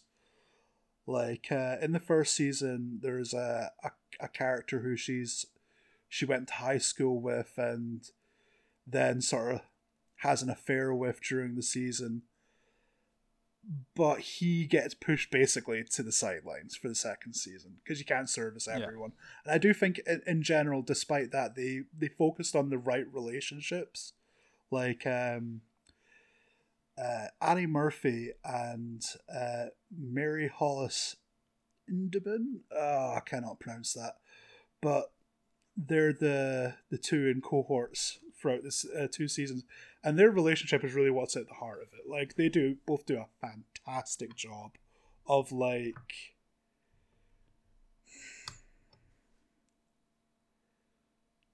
Oh, Yeah. being sort of soulmates while being like partners in crime. It's great. It's I like it a lot. Kind of Bonnie and Clyde kind of thing. Um, yeah. yeah. That's cool. Okay. So yeah, it's Kevin can go fuck himself. Sounds like a lot of fun. Uh, I love my sitcoms, so I think it sounds pretty funny to watch just to kind of look at the sitcoms a bit differently. Although I don't really watch that many of those. I guess I watched Brooklyn Nine Nine, which I felt kind of really met its demise in the wake of the police stuff towards the end. Um, and kind of also makes me think, wow, why did I ever like these police people um, during the during the actual run of the season? Um, but cool. Uh, we have some Evangelion to talk about, as you mentioned, but I think actually we're going to come back to that because we're going to have a proper talk about it towards the end because I imagine we'll have a lot to talk about. I haven't seen the Evangelion movie that you've seen. I've only seen the end of Evangelion. Have you seen the end of Evangelion yet? I still haven't. Then that's hilarious. Um, I need to I need to just watch it because I just need to knock it out. It'll be the last Evangelion thing. I actual end of. Evangelion. Then we'll, we'll be coming at it from vastly different places, I think, which will be kind of fun. Um, but cool, let's talk about some video games. So, on the podcast over the last few episodes, I think two episodes, I was eating away at Umineko. Uh, and I finally uh, finished it all in one um, and managed to get it down me. And uh, I'm not going to add too much more than what we already talked about, other than the fact that uh, I did really, really like. I think the second to last episode, I think, was uh, probably one of the strongest ones. Uh, although all had really, really strong elements to it.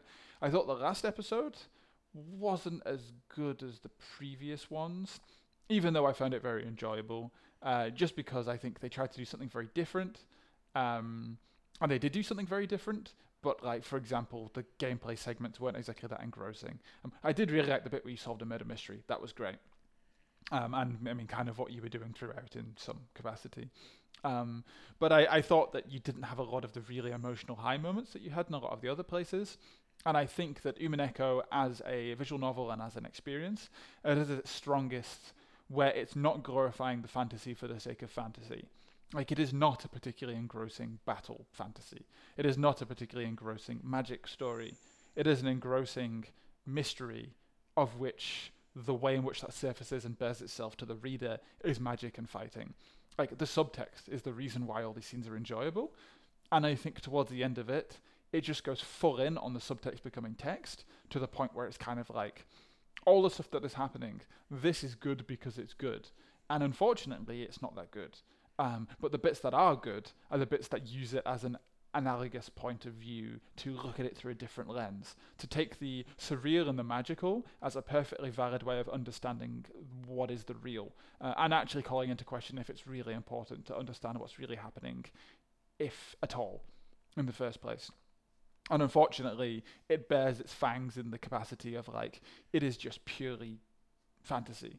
There's not really anything else happening, and if there is, it's kind of diff- you can kind of go and say, "Oh, this is happening," or "This is happening in the real world," but it's you're dragged so into the event horizon of the fantasy elements in that last in that last segment, and it glorifies it for such a long period of time that I didn't enjoy as much as the previous segments. But that's not necessarily a disservice to it because I enjoyed the previous segments so much. Some of the highs are like unbelievably affecting, and it's an incredibly thought provoking and interesting piece of work in that it really does make me reconsider a lot of things that I had previously thought. And it's not often a piece of uh, work allows you to see through a different lens and actually think about things that are important to you. It made me think a lot about truth in media and truth in you know in anything and how important truth is to various people um, and like why is it so important that you have to be right um, about the universe or write about a murder mystery or write about something that happens. Um, it grapples with a lot of stuff that I think you can look at it in a lot of various different ways, and I'd highly recommend it to everyone. I kind of wish they'd cut the fat a bit. I would really like it to be a shorter thing where they have less battles and less random fantasy bits because they're not that good. But the actual murder bits are fantastic. Yeah, I remember Um, when when you were going through it. Anytime there was like a, because you'd often message me while you were Mm. playing, and I, I loved getting those messages. But every time there was a battle sequence, you were like, "Fuck, not another one of these." It was grim, like because you don't want to miss anything. and they weren't they weren't mm. they weren't my they weren't my favorite bits either. Often, but like I, I don't think I hated them anywhere near as much. as so you. long. Like it's just people going like, now I have a Bethel coefficient of 1.56, and that multiplies it by two. And I think it's trying to be funny, Like it's presented in a way that's amusing, that's like whimsical, and there is a lot of excellent whimsy that's used to contrast some of the darker moments. Like Ryukishi 7 said that he believes strongly before anything bad happening that something so good of a proportionate amount has to happen, and that's a very common writing technique. You know, positives and negatives ebb and flow to create contrast between the two. And so to the point where you know if there a certain music track's playing and something nice is happening, you know someone's dying um, in a really bad way in the scene afterwards. But I think the use of humor in that capacity spends way too long in the humor segment and only a few seconds in the really horrible segment afterwards, to the point where these kind of humorous, jokey battle segments they really just did me in. I did not enjoy them. Uh, but then it, things got cool again, and then we're, you know, we're back in a good place. And overall, it's still an absolutely fantastic and very satisfying experience. I really enjoyed a lot of it. Um, and I just wish there was a little bit less of the battle stuff, for sure. Um, yeah, there are some there are some walls of text, particularly in things like the battles, that could have done with some trimming. Because um, it's like the thing I, I really like about it is it's not a flawless work but it's one that wears its heart so much on its sleeve that I forgive. I I could forgive a lot more than what needs to be forgiven. It, it? absolutely to the point of complete uh, to to the to the end feels like it is a thing made by a person. It is not made by committee. It's not made by corporation. It feels like it is made by a person, and that is something that is actually surprisingly rare in video games these days. I think. Um, and that deserves praise, even if at times it is not what I would have wanted. But I mean, that's completely fine. I think. Uh, you know, I mean, I think overall it's probably one of the best visual novels I've ever read. I thought it was fantastic. Um, I thought the the byline was amazing. I really enjoyed the process of kind of figuring stuff out and messaging you with things as well, even though I was hilariously wrong or like various different ways. It was still very very fun. I maybe wasn't as sharp at understanding how people actually got murdered as I could have been, I think. Uh, and it is definitely introduced in a very cryptic way, but I still think that's really nice. I like that it doesn't go the whole way to telling you everything, and you there's still a little bit of a journey and a bit of a relationship between you and the murder, because you still have to do a bit of the work yourself, and that's kind of nice. That's uh, there's a really nice relationship between the writer and the reader um, that I think is preserved, and it's also part of the story. So I think to anyone who wants to read a visual novel, I would recommend this. I think you have to trudge through some hoops uh, to be able to get it in its best form.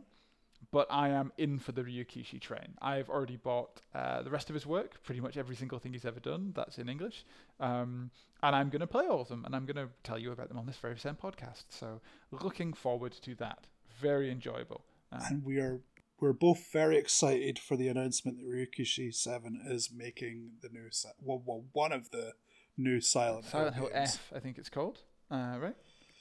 Yep. Very cool. That's right. Set in, uh, set in kind of a rural Japanese setting. It's going to be a lot of fun, and I'm looking forward. I hope they get to allow him to be as uh, ungovernable and as untapped as he possibly can be. That would be fantastic. Um, yeah, very good. I've I've read a lot of visual novels this week. Uh, I have another visual novel that is also incredibly highly. Oh, uh, before we yes. go, we go on to that, I believe you and I have talked about doing an Umineko special where we go much more spoilery and into detail about what we, we love. Absolutely should it. do that. Maybe maybe we should do that. Don't don't know hundred percent what form it's going to take, but watch out for that on our feed. Yeah, we should talk about that. Uh, we will take this offline, but maybe we could. Uh, yeah, a Umineko special would be. That's why to tease that for people. Tease, cheeky, cheeky. Okay, we'll make that happen. That'll be fun, I think. Uh, Umineko special coming to your ear holes uh, sometime soon. Um, we've also got some more visual novels that I have uh, read a very highly acclaimed one, The House in Fata Morgana. Uh, I actually read this one to read the DLC expansion that I bought in a recent sale that I also have not read, A Requiem for Innocence. Uh, but I read the entirety of the original and some of Requiem for Innocence, and I'll I'll, tr- I'll get through the rest of it when I stop playing Marvel Snap all the time. Um, and House of Fata Morgana I thought was fantastic. Uh, what it is, it is a kind of spooky romance tragedy that takes place in a house that has a number of other inhabitants. It kind of imagines the house as being um, something of a monster in itself. It's the house that ruins people's lives.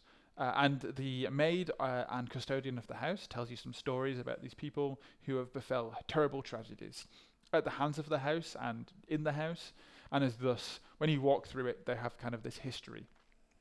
And she talks to you about how they've met their demise, and um, those particular little tableau stories, I think, are actually some of the best parts of the, the whole thing.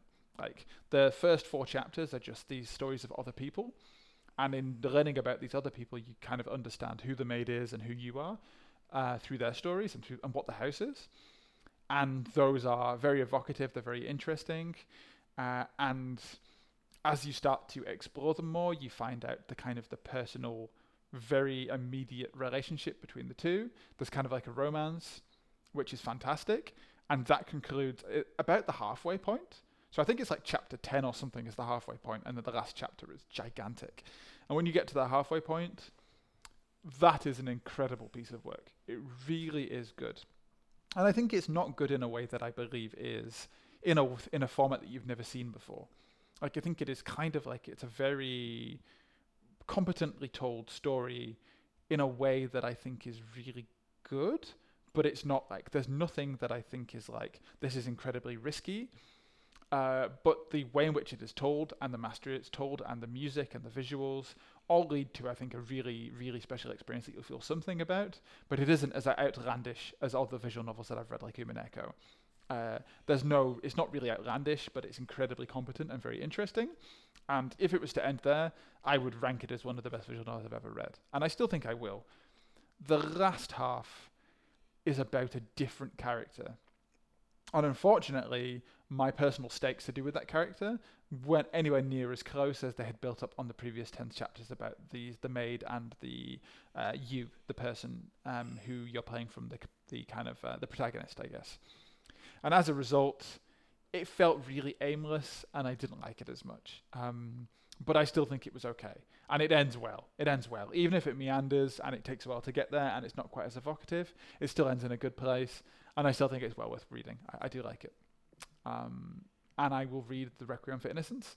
Um, as a quick aside, as well, the core game, as a PC exclusive, has something called Backstage, which the characters from the visual novel uh, introduce a developer commentary through the jokes that the developers had about the characters, which is very weird and incredibly meta. So that is worth playing. That sounds it's very surreal. strange. but you, it welcomes back all the characters. Then the characters talk about where they came in the popularity polls, what it was like developing for them, what ethos the developers wrote them with, and what kind of things they wanted to hit, and if they were successful or not, through the voices of the characters in a story. Very strange, but interesting. Um, so overall, I can totally see why this is such a big deal. I really, really enjoyed it. I think it's a great, great visual novel, and I would recommend anyone read it. Although, Um, uh, small aside uh, f- about Umineko, but uh, do you remember a bit where Lambdadelta complains about coming low in the popularity rankings? Uh, after that one, after making that complaint, and then when another poll was held, she actually saw a significant bump, of course, she did.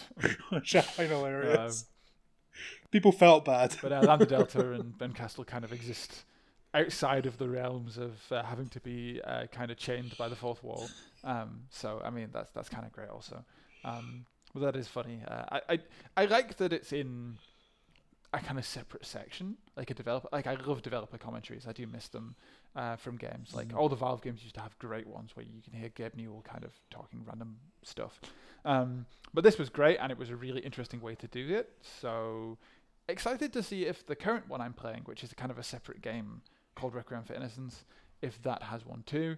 There is more uh, kind of House and Fata Morgana related games, but none of them are as good as these two. I've heard that just the core game and Requiem for Innocence are really good. Even if Requiem for Innocence focuses on a character that I don't like as much, I've still heard it's very good, and I'm going to continue doing it. And I think as a as a as a romance tragedy, it's kind of great. Uh, it it really is a a good piece of work. I do like it. So yeah, that's where I am with that. You're probably going to give it a go So with at uh, some point, right? Oh yeah, I'm definitely going to give it a go. It just, um, yeah, I just, I need to get back into the visual novel mood again. Like I, I played a bunch of them in a row, and then needed a wee break. But I think that'll be the one I'll go back to when I do go back. Uh, with like, uh, how how does it hold up as like a horror? Or is it even really a horror? Like, so the it kind of gives the game away a little bit, but the tableau stories are very horror. Um, but those stories are fantasizations of the truth. Um, they are they have truth in them, as all stories do, um, but it takes a meandering path to get to what actually happened, and so the lens of horror of which it is shoved through is a way of kind of um, it's a way of kind of rationalizing and explaining what actually happened, which while horrific is not horror. Um, so while it does seem horror centric at the start, and I think very competent, uh, it does not stay. It becomes something slightly different. I still wish the game had finished at the halfway point. Like after there is kind of a point of which the player characters get resolved, and then they seek to resolve something else. And I think if it had ended there, I would have died happy. I think that would have been fantastic. But it does keep on going, and I think like by the time you get to the end of it, you'll probably have forgotten that it even had any horror in it to begin with. Um, okay. Uh, other question: Is the house a character of its own in any respect? Yes. The titular yes, house. Oh, that's cool. Because I was going to say when you were describing it a little earlier, it made me think of. Uh, are you familiar at all with the novel The House of Leaves? I'm not. Uh, please explain. Um. Uh, it's just a horror novel about a house that is got something wrong with it. The the the way they do it is like the book is like a collection of notes of people who are familiar with the house or there's like a documentary about the house. And yeah like the house is very much a force and a character and the source of the horror is the unnaturalness of the house. It's a fantastic book but i was just like i was like oh it'd be really cool if maybe not in the same way but like the location as much of it. Like it is the title of the story, but it may just be a backdrop. But that's very cool that it is very much part of the story. Well, so the interesting thing about the House of Fata Morgana is, or the house in Fata Morgana, is Fata Morgana is. It, it obviously means uh, Morgan Morrigan's house, who is a witch, uh, in kind of you know Arthurian legend, uh, as you'll know. But a Fata Morgana is also what is used for the illusion that you see when you're looking out at sea and you think there is something on the edge of the waves. But there isn't. It's just a refraction of light and on the horizon. Uh, and so it is an illusion that stops you from kind of looking out onto the ocean. And so it was always said in old times to be a witch's house that exists, but actually it's not. It's just a you know a phenomena that can be explained in modern science. Um, and in that way, the house itself contains illusions. It contains stories of the people that lived there throughout the ages. Uh, but it also contains an actual witch. And the witch is explained fairly early on and referenced to. Uh, there is a witch in the house, Morgana, uh, and that is the characterization of the house, is the house as the witch. Uh, and so there is kind of this, um, they talk about the witch, but the witch is kind of part and parcel with the house. So when I talk about the character of the house, the house doesn't really have a character per se, but it's personified in this witch that does have a character. Um, it's difficult to explain without spoiling it, um, but you will see a lot of allusions of witches and what the witches represent with regards to the tales in the house, which is cool. Uh, and also a really weird thing to play after Umineko. Um, but good. A very, very different kind of witch. Um, so yeah, I did really enjoy it, and it's very emotional, and also has some really tender moments. I love a good romance, uh, and this does have some good romance elements. I think the comedy is very flat.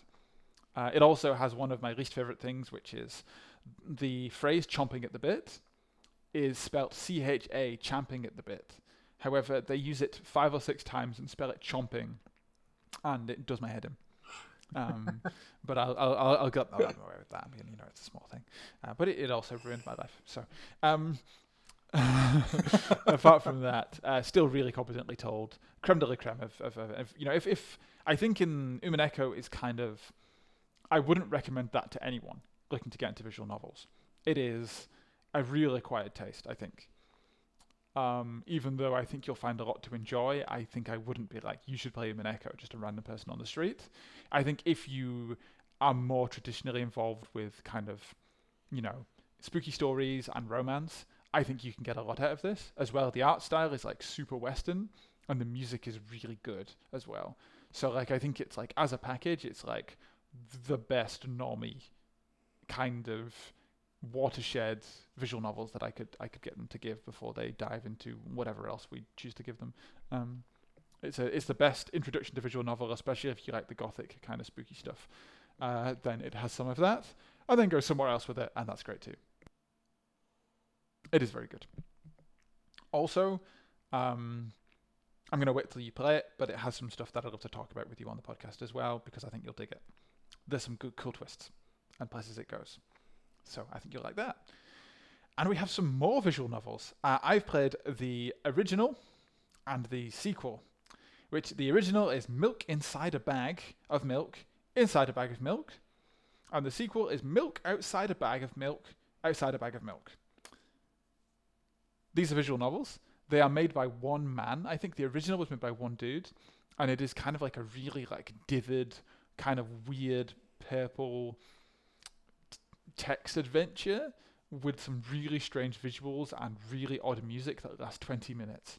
And it is about a person who is trying to go to the shop to get a bag of milk, but is so heavily medicated for their anxiety, which uh, invades their mind in a very real way that they fail to really be able to do this simple task and kind of imagine horrors and horror stuff around them that uh, in a really interesting way.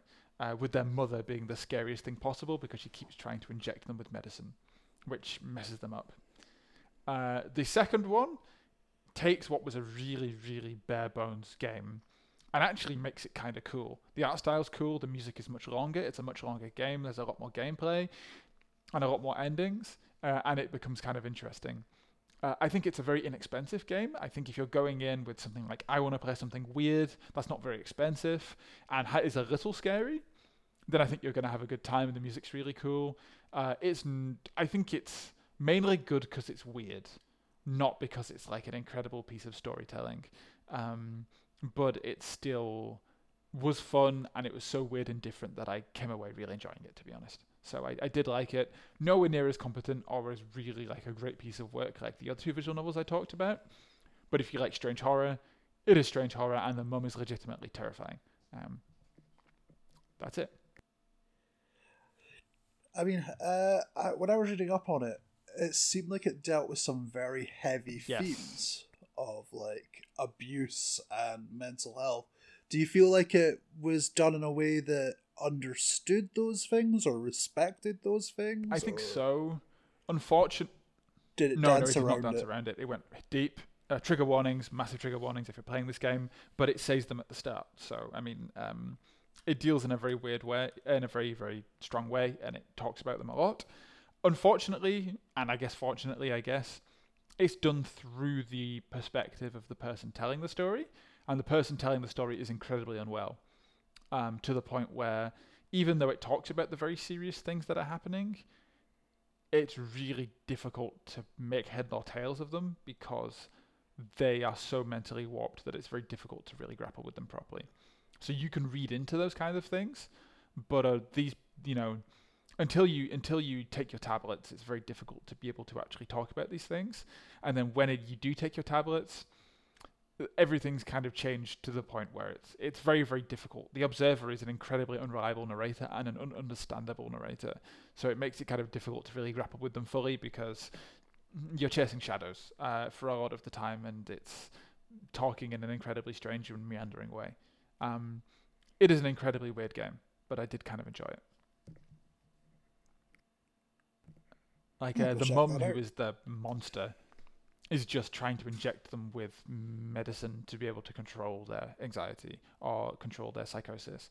Um, and so a lot of the gameplay is based around medication and taking medication, um, which is interesting. Um, yeah, weird game, but interesting. Uh, and also, like, music's really creepy and cool. Um, and made by mostly by one person, so that's kind of cool. And talking about games, uh, no, they're not made by one person, but it's also an indie game. Graveyard Keeper. Dave, what's that? Graveyard Keeper is uh, the way I've been describing it is it's spooky Stardew Valley.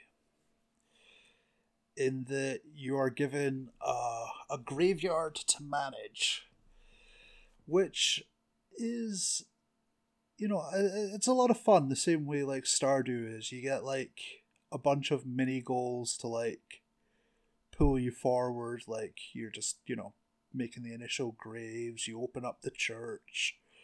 Uh, you get to know some of the townspeople. Although unlike Stardew Valley, they're they are all paper thin, and it's mostly more humorous than it, uh, than Stardew's more serious, relaxed nature is. Uh, it also reminds me a little of things like. Hmm, I haven't actually played it, but that style of game in Factorio, where it's more about building production lines like uh, you know you, you early on you cut down trees which leads to furnaces which leads to steel making which leads to you know um, more advanced rock mining techniques which allows you to make marble for your graveyard. And and early on i was really enjoying it. Like it, it would like i think i put like maybe like 10 hours in where I was just I always had a goal ahead of me, like a new thing to research or a new quest to complete. But when you hit a certain point where what is needed to complete those quests requires you to put so much effort in, like it was just like I was I I put the game down and I've not gone back to it since. I may still go back to it, but it was yeah asking a little too much of grinding for me. How's that kind that of point. twiddling optimization podcast gameplay where you're just kind of like doing stuff? Um, I I have friends Absolutely. who are super. I literally was listening to podcasts while playing. I have a friend who uh, is really into their Factorio, and it is all that kind of optimization, but it is kind of beautiful when you get it all there. Like it's very kind of, um, you know, sends out all the right chemicals that you need for your brain if you like that kind of thing. Uh, but I mean, it's not an incredibly worthwhile thing in and of itself, you know.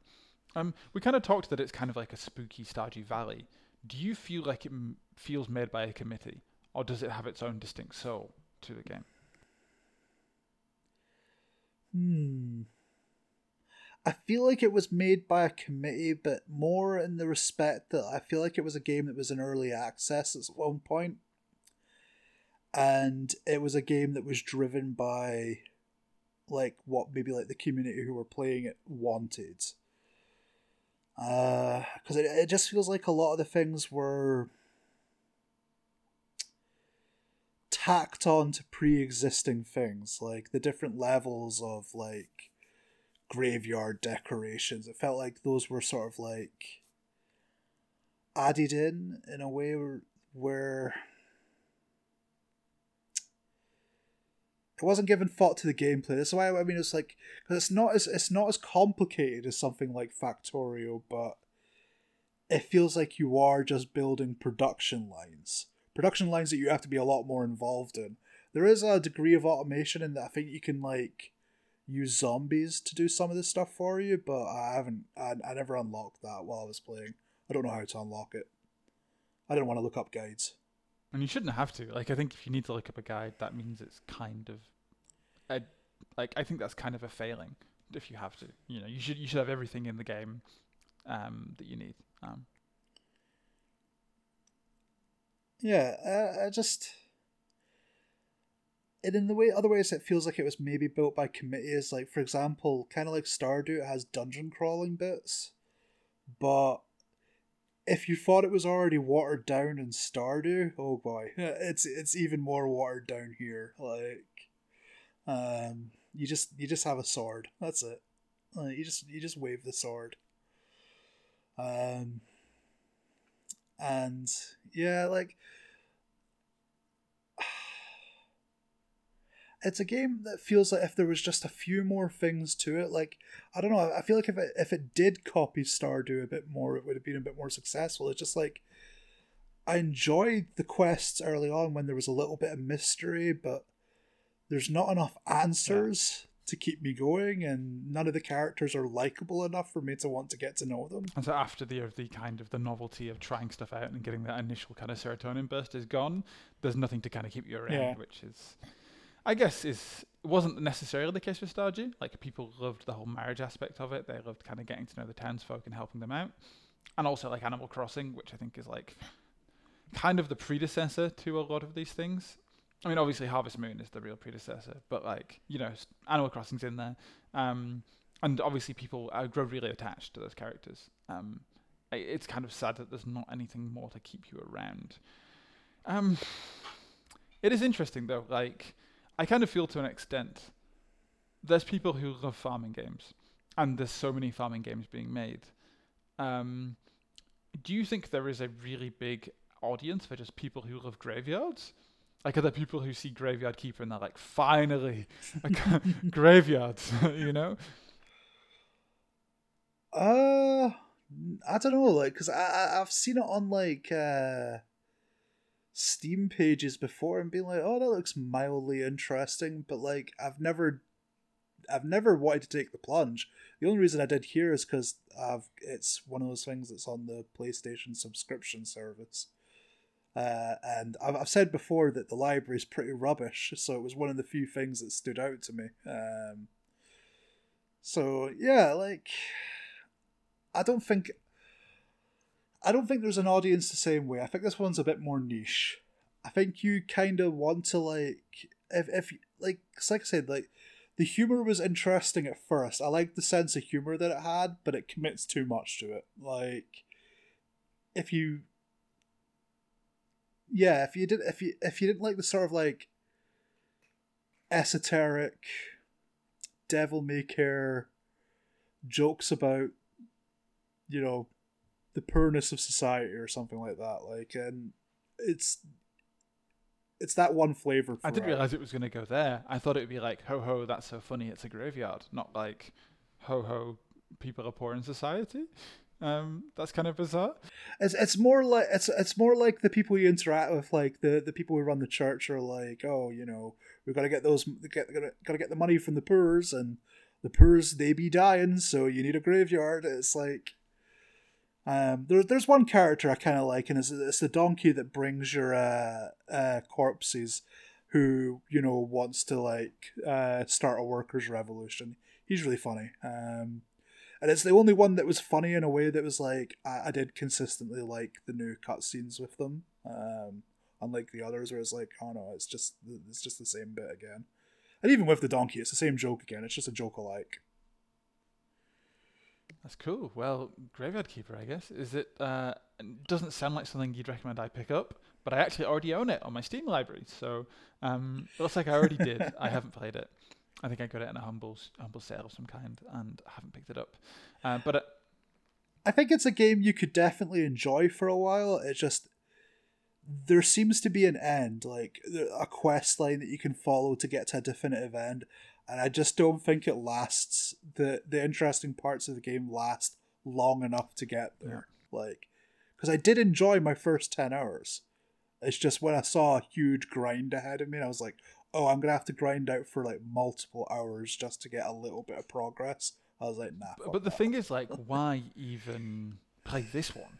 Like, why play Graveyard Keeper when you can play Stardew Valley or Harvest Moon? Like, you know, Oh, in that respect, yeah, yeah, yeah, don't. like then don't. Like, like, I mean, like, yeah. You know what? Why play this one? Like I think um, for me, like I'm not that into graveyards. You know, like if the zombies really did it for me, and I guess to an extent the automation's kind of cool, but you, we already said we didn't figure out how that worked. So what's the point? Um, I, I, I struggle to really think of a reason to play this in a vacuum. Uh, so no, not in a vacuum, but in the larger context I, of farming sims in general. Um, there are a series of expansions for the game, which I think do probably like fill out the world enough that you can maybe get like more enjoyment out of it. Like, there's one that adds like a tavern that you can run as well. Like, that just makes things yeah you know a little bit bigger, a little bit deeper, but I wasn't willing to fork out for them, so I don't know what they're like. Why not make Dav? Oh, there is a there is an expansion called Better Save Soul. Better Save Soul. Um, yeah. Really? I didn't see that it one on the list. Six to twelve hours of extra gameplay. Manage your workbenches directly from the map with a remote craft control. Save souls for the sake of the ancient contract. Uh, it looks like you can put people's souls to work. Um, help your new friend Yurik to fulfill his cherished dream and remove the shards of sin from his soul. In return, he's ready to share a book which contains knowledge for remote craft control of workbenches.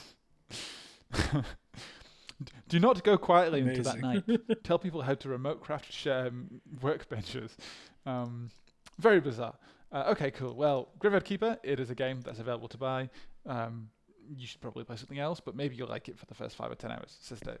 Um, I think the only thing we have left to talk about is uh, Evangelion, and I should have really maybe scheduled this differently because I should have talked about something here that I played. So I'm going to talk about, about a Marvel Snap. I've been playing Marvel Snap. it is a game that I played for six hours last night. I didn't tell Dave about it, so we probably won't have too much to talk about with it. But I played it so long. It is addictive crack. Um, that is a lot like a card game called Artifact that was made by um, Richard Garfield and Valve, which was a 45 minute card game of sweating over tiny little numbers. This is like that, but it takes five minutes. And you could, you have to build a deck out of 10 different heroes from the Marvel Universe or villains. Uh, and when you do that, you choose your 10 favorite people, you put them on, and then you get three lanes and those lanes are randomized. So one of the lanes could be every single thing you play in this lane is immediately destroyed. Or another one is like everything you play in this lane gets swapped with something else from the lane whenever you play it. And those are randomized every single game. And there's tons of them. So every game is completely different. It's only six turns long. So it lasts, I think five minutes was probably overselling it. It literally lasts like a minute to two minutes, which is incredible. Um, and everything's really simple. I think one of the best mechanics, the best part of the game, is the titular snap, the Marvel snap. And in those six turns, at any point you can snap. And if you snap, then you double down on what you're betting to play the game. So normally, if you win a game, you get two cubes, and those cubes will enable you to go up a rank um, through bronze, through silver, through gold, etc. If you snap, now you're putting up four of these cubes. And if they snap too, you'll put up eight of those cubes. Uh, and so it's kind of a bluffing thing. Like, if, if even if you know you can't win, if you snap, they see you snap and then they can retreat. And if they retreat, they only lose one cube instead of two cubes for losing. Uh, but if they snap in return, they Ooh. put up eight cubes basically. So there's like, yeah, oh, yeah. I mean, then then whoever wins takes everything. Uh, and that's the equivalent of playing basically eight retreats or four normal games. So you can either win big or lose big. Um, and I think that in itself makes the game really interesting, actually. in that it's a quite a, it's a very random game, but it only lasts a minute. You can go, you can really go in and you can bet, and you can have that meta game with the other person. You can bluff them. I bluffed someone this morning where I couldn't win, and I just went all in, and they immediately retreated, and I was gonna lose because I had nothing in my hand. But because I went all in, they were kind of like, "Oh no, what's he got? I'm just gonna run away." Um, so that in itself, it's a really fun game. It's free, super, certainly super, super interesting as well. It's one of the only card games I've ever played that doesn't have booster packs, and I think this is to, unfortunately, the way of the booster pack is going the way of the dodo like random selected things that you pay for. the people don't like that. Belgium don't like. Germany don't like. China don't like. Um, and unfortunately, anyone who brings out a game with those things in it, really good at making money, really bad at being illegal. Um, and now how they've done it is there is no randomness to the things you get. You go uh, when you start playing, you collect cards, and if you play a card enough times, you can choose to upgrade a card. And when you upgrade a card, you get one special point that goes onto a battle pass. And those battle passes are how you unlock new cards. So the more times you play with the cards you've got, the more cards you get, and therefore there's not any randomness to the cards you get. If you play enough times, you'll get all the cards. Uh, and the monetization is a separate battle pass that you get after you finish that starter, but there's always free stuff to keep doing and keep getting. And all the actual cards you get uh, are free, completely free, and the uh, things you pay for are special uh, alternate cosmetic styles that are prohibitively expensive to compensate. So, for example, the current event that's on at the minute is Into the Spider Verse, and it gives you an Into the Spider Verse skin for Miles Morales. And to get that, that costs like a tenner. But to actually get Miles Morales himself, he, you're going to get him just playing the game normally by the time you finish the tutorial. And there's no gameplay. Absolutely not. He just looks like uh, he's from Into the Spider Verse. Um, that's the only difference. That's that's that's yeah. good then. No pay to win. The that's this game came onto my radar uh, because it is made by Ben Brode uh, and some of the other guys. And Ben Brode was this uh, like I don't really believe in this life that people are born to do one thing.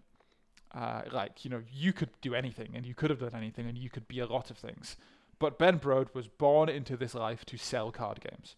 That's what he did. And in Hearthstone, he is an incredibly charismatic large man who laughed at card games and got incredibly excited. And he was the reason why people were excited for Hearthstone when Hearthstone existed. He left, uh, made the deal with Marvel, and is now making this. And this feels. Wait, Hearthstone doesn't Hearthstone exist exists, anymore? But it doesn't have Ben Brode, so it doesn't exist anymore. Um, to me. Oh. I d- I'm not interested in Hearthstone anymore because Ben Brode was one of the reasons I played Hearthstone. He's incredibly charismatic. Um, and he is involved in making this Marvel game. And uh, hilariously, when this game launched, Dave, uh, Hearthstone actually did a, a, thing to get people to come back, where they give you 80 free booster packs if you come back to Hearthstone. Um, and so I watched some of my friends open their 80 free booster packs and then log off forever, uh, just to go and see them open all their packs, which is quite fun. Um, but yeah, this game, I think I would recommend it to anyone, just because it really is a good piece of games design. It is a game that now understands what is it that we're making these days? We're making a mobile game that takes a minute to play, that still feels skill dependent, that still feels interesting. And if you like Marvel superheroes, you're going to have some Marvel superheroes here. You're going to play with the weirdest, most obscure Marvel superheroes you've ever seen, ones that I've never heard of, but also ones that you've heard of. And that's going to be fun. I'm not a big Marvel fan. Was uh, uh have you played with Mineral, with Mineral Man, Man yet? Uh, I've played with all kinds of random stuff. God, I ho- God, I hope that I hope that was actually Marvel. I think so. Uh, Blue Marvel was one of the ones I've been playing with uh, recently, and I've never heard of him before, but he's a big deal in Marvel. Um, there's loads of various people. Uh, Squirrel Girl is quite a big character in the scheme of things, but she's one of the ones that I've been playing with a lot. The deck I've been playing is just like loads and loads and loads of small guys uh, who you, you can put on stuff. So I I, even, I would recommend Marvel Snap to anyone. Uh, I got recommended it from Ben Brode originally, chose not to play it because I do not need more things to be addicted to. I already have no more holes on my arms after playing Dota and Magic and all those kind of things. I have to inject myself with the crack. But Fee got into it, my friend Fee. Really, really loved it. Still didn't play it. My friend Chris, big shout to Chris, got into it. Still didn't play it. And then I heard about it on the Giant Bomb podcast, and they were saying that it's their game of the week, and they thought it was a great piece of games design that captured the feeling of collecting cards like no other digital thing ever. And I was like, okay, I'll give it a go. And I spent played it for four hours last night until five in the morning, and I played it for four hours today. Uh, it took over my life for two days, and I need to stop playing it. Um, so, pretty good. Would recommend it. It really is fun, and I I think everyone should give it a go because it's free. And if you don't like it, you'll only spend five minutes, and you don't spend any money. So, yeah, it's good. Evangelion. Evangelion.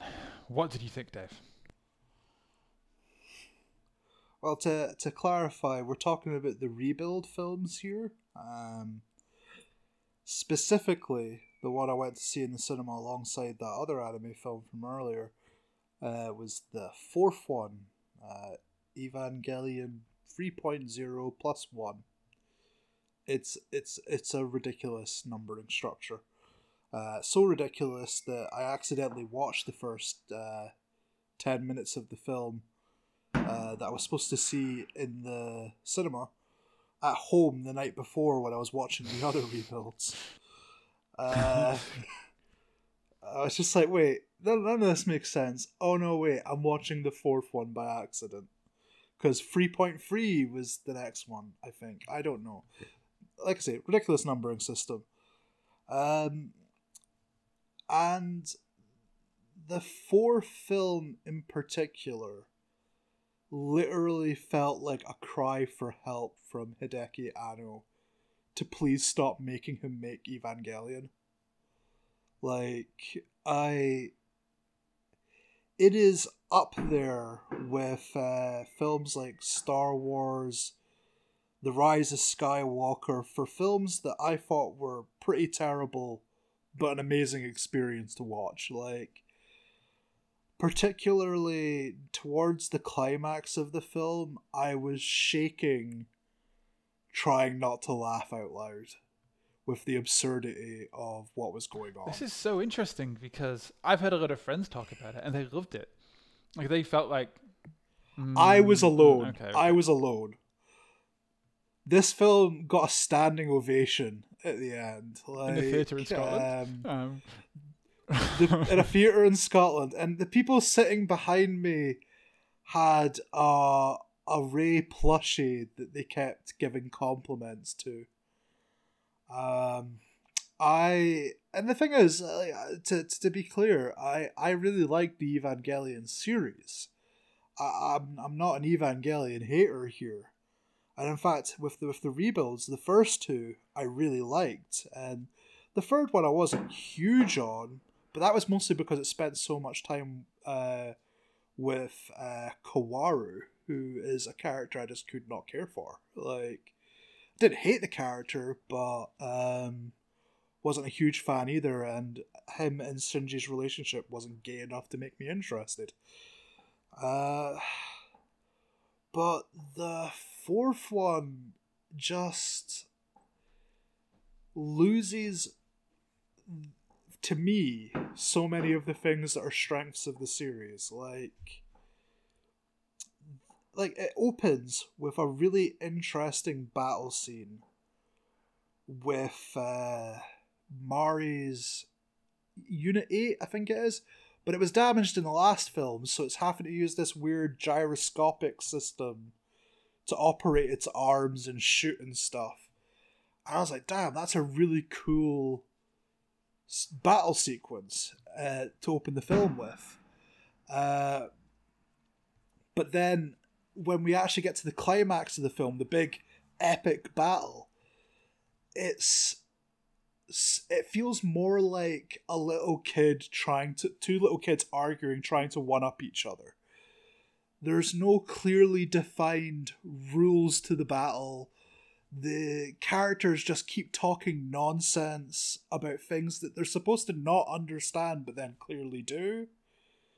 Uh, the villain's plan is. In the last film, it was revealed oh no, Gendo planned us to do this all along. We thought we were doing our. We thought we were working against them, but we did what he wanted. And I'm like, in fact, to to my friend Connor, who I went to see it with, who again, guy was on the show. Big up Connor. Big up yourself. Um, I was uh, giving. I, I was giving him my live reaction to the the rebuilds as I was uh, watching the first three, and I was like, they should really stop trying to out Evangelion Gendo and just SEAL Team Six him. Like, out Evangelion him is a mistake. Like, like, and they do it again. They like literally like the the final battle is them continually going, "Oh shit, we just did what he wanted." And then they do it again. Like they're like, this time we'll show him, and it's like, stop it! You just keep doing what he wants. like, and it's stuff like, oh, the the ship that they had in the third one, because they have this battleship that's been built, and they're like, oh, it's unique because it uses the corpse of Lilith to be able to do the anti gravity thing to make it fly. It's completely unique. And then in the next film, they're like, actually, Gendo has four of them. and actually, it's even worse than that.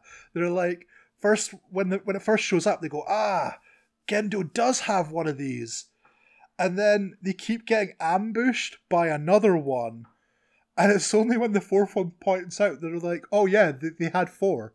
It's like, why were you not prepared for this then? Why why were you surprised each time you got ambushed? like, oh, it just loses all sense of coherence to the battles, to what people are doing. Uh, the it just made the it feel weightless. It, it's kind of like a Marvel battle scene in that like people just like shoot lasers and punch each other and say things like, "Oh no, if we don't, you know, close the rift, then all of humanity is going to be destroyed or something." Like it didn't have a strong sense of what they were doing. Like it didn't like say the first rebuild film where they did the do you remember in the series the angel that they have to beat yeah. with the giant rifle? And they have to like work together and they have to like get the country to work together and it's like damn it's it's a really great battle like but that's because they establish the parameters of what makes it work. Whereas now there are no parameters. There's just people going shit like, ah, the Book of Revelations, power level 70,000. We need a fourth spear, which we'll make from a spine. Like, and everyone's like, yeah, that makes sense. And I'm like, no it doesn't. Like you've never discussed this before. You on you're you're introducing things as they happen and then introducing the re- resolution right away. It's like that's not interesting. Like even dragon ball z fights make more sense than this. But i, think that's also because like evangelion was never meant to be about the fight scenes to an extent it's not like a traditional mecha anime but that's one of the things that people wanted the most from the new endings right like, um, Evangelion has three endings, and you have seen two of them, right? Uh, so yep. do you think that you actually liked it worse than the completely nonsense original ending of Evangelion? Um, like, do you... Well, the the thing that's kind of annoying is they kind of do that anyway. Like, because after this battle to save the world, they go into this uh, sort of dreamscape god reality thing where Shinji shows down with his father through conversation. And it's actually one of the highlights of the film, even if it is a bit like men will, you know, destroy all of humanity to unite it together rather than go to therapy kind of thing. uh, but it was very reminiscent of the original series where things just sort of became wild and strange and metaphorical.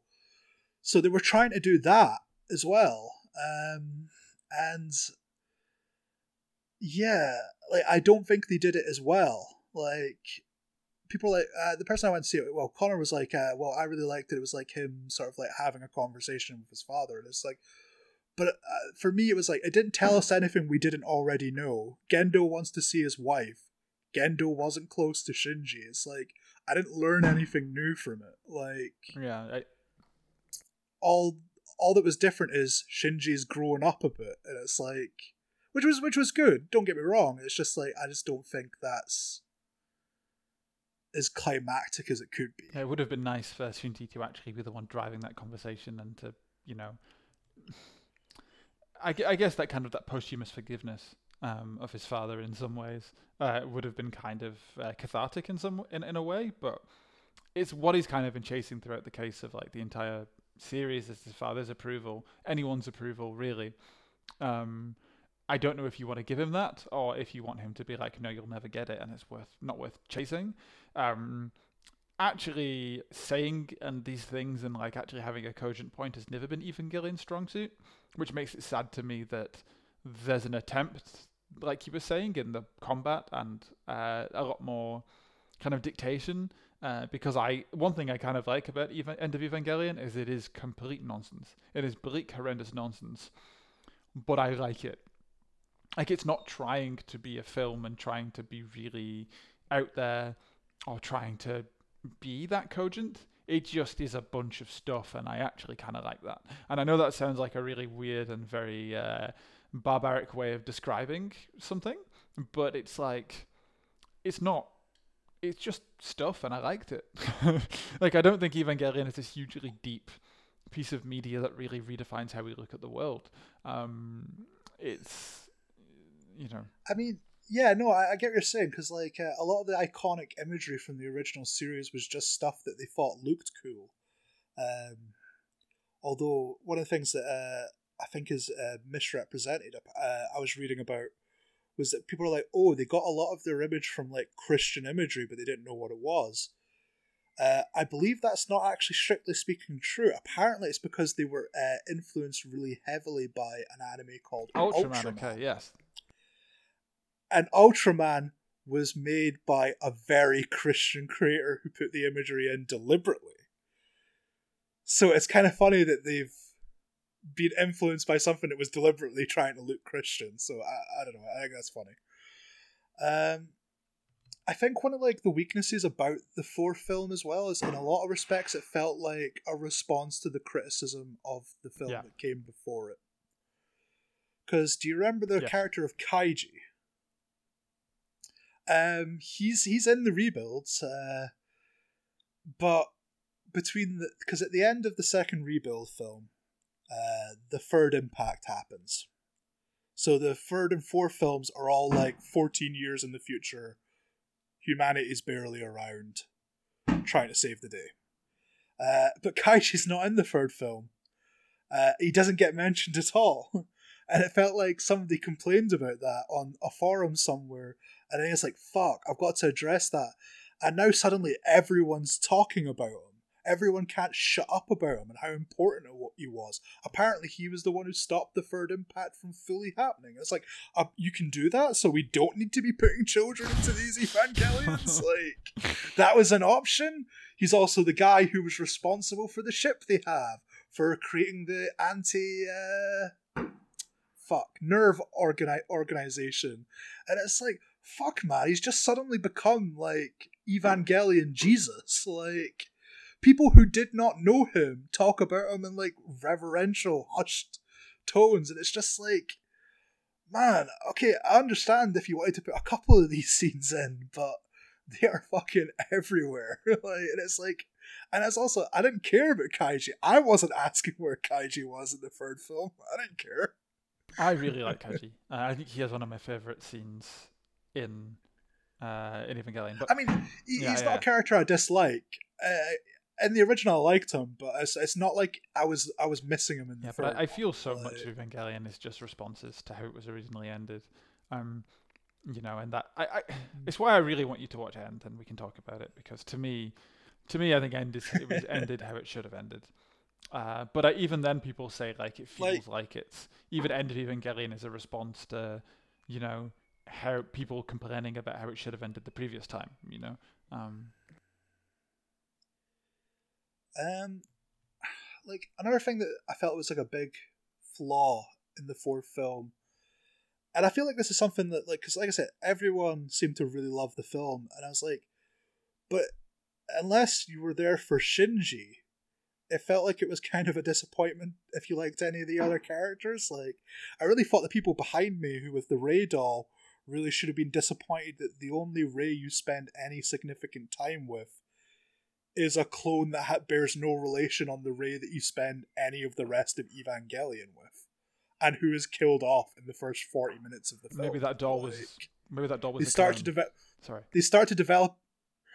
they start to develop her, her character a bit as like, oh, you're not actually just Rei, you're you're you're yourself, and then she's like, oh, Shinji, give me a name. And then he's like, I don't know, I could only come up with me. it's like, fucking hell, Shinji. And then she dies. it's like, and then at the end of the film, when Shinji gets back in the Eva, he gets in the robot, um, he meets the Rei that he's always known. but she only has one line of dialogue and then disappears. And it's like, could we not have spent any time with that? Because they give so much screen time to the character that's added only for the rebuilds, Mari, who is admittedly kind of fun, but with each film, they clearly never knew what to do with her. Because, in fact, Anno has admitted that with each film he was at a loss of what to do with her, but she becomes so important in this film to the point where she pushes all the other characters out. Like, you get a baffling scene where she somehow gets onto one of the enemy ships where Shinji's scientist, not Shinji, uh, Gendo's scientist pal that he's been working with evilly. And then he's like, ah, I knew you'd come. It's like, how do you know Mari? And he's like, ah, and uh, yeah, me and Gendo have done this for Gendo's wife. But I've also prepared some things for you to stop him. and they have this like three minute scene where they're like, it's like, but why? if you really wanted to stop him, why did you even help him? Like, it's just, it's so baffling. Nothing makes sense. The characters just act completely randomly, like without any real care to what makes sense. Like everyone's favorite character, Misato, has a son that she never sees, that she had with Kaji. But her story in the movie is about how she's actually Shinji's surrogate mom, and it's like, but she's also actually a mom. That she, oh no, it's it just doesn't make any sense. Maybe I think Evangelion got too big to not be continued, but also like some things should just stop or end, uh, and maybe it should have ended a few a few episodes ago. Um, and that's that's why I think it was like literally a cry for help. Like Anno was like, "I don't know how to make you happy." Like, but weirdly enough, it seemed to make at least the people in that audience. Yeah, I think he, he's done now. Like, I think now, I mean, Evangelion's definitely done. There's not any more Evangelion happening. So I think, yeah, maybe he's he's like, oh, job's done. Finally, they're happy. Now I can, I don't know, do whatever it is I really want to do in life. I can become a graveyard keeper. Um,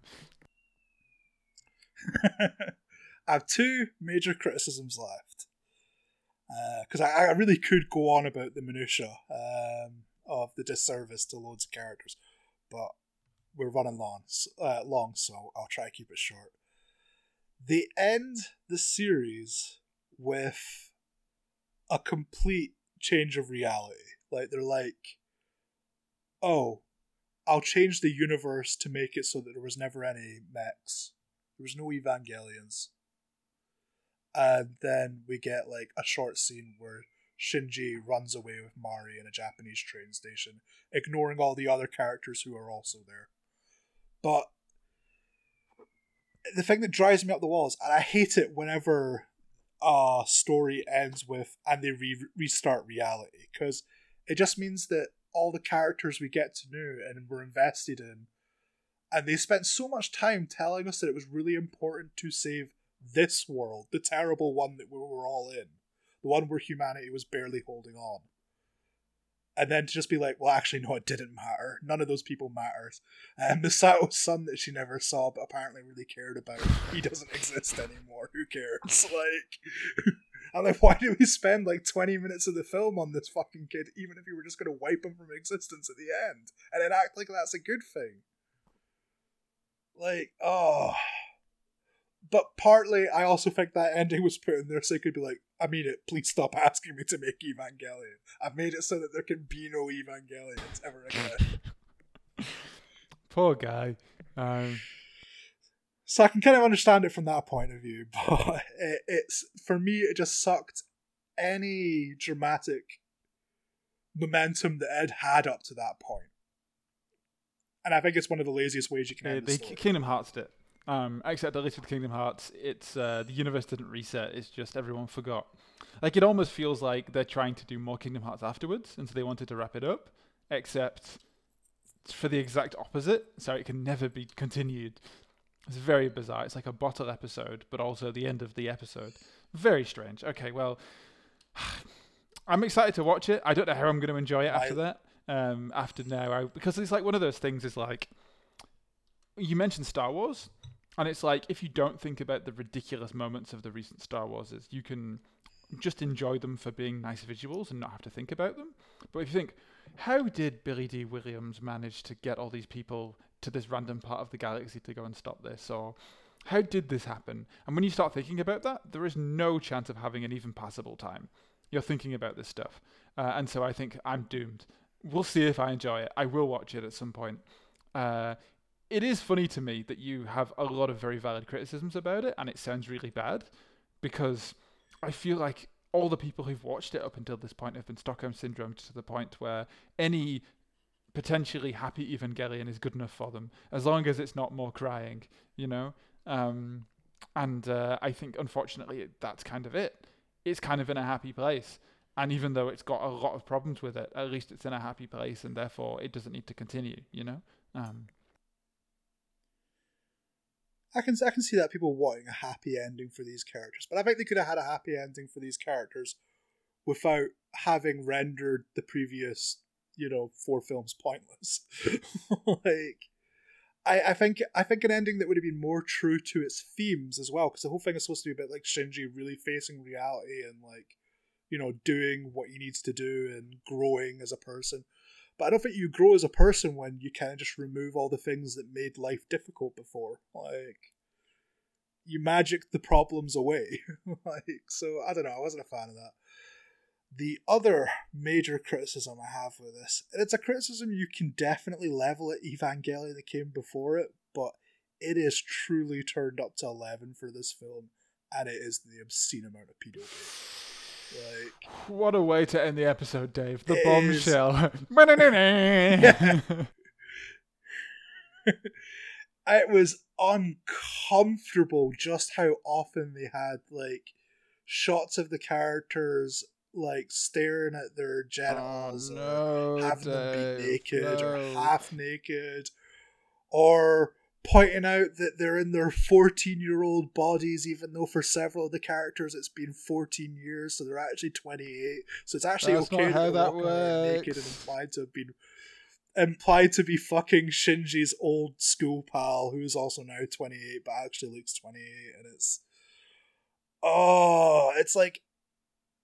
I know Evangelion has always had stuff like this to a certain extent, but it was to an extent that it was easier to ignore. Like, whereas here it was, it was more frequent than the action, if I'm honest. Like, uh, so that that was uncomfortable for me. Maybe I shouldn't watch it. Um,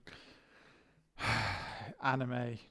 We love you, anime. We've talked about nothing but anime today, but there is something wrong with anime sometimes. I wish it wasn't like this. I wish that this was an isolated incident and we could blame it just on the person who made it. But unfortunately, there is a lot of stuff like this, and this is bad. I don't want it. Thank you. Thank you for your service, Evangelion. You're now truly dead. Um, Although I unfortunately do think we might have Anno to partly blame for this because I have seen him in interviews where he's like, "We really tried to give the audience as much fan service as we could." yeah, but yeah, yeah.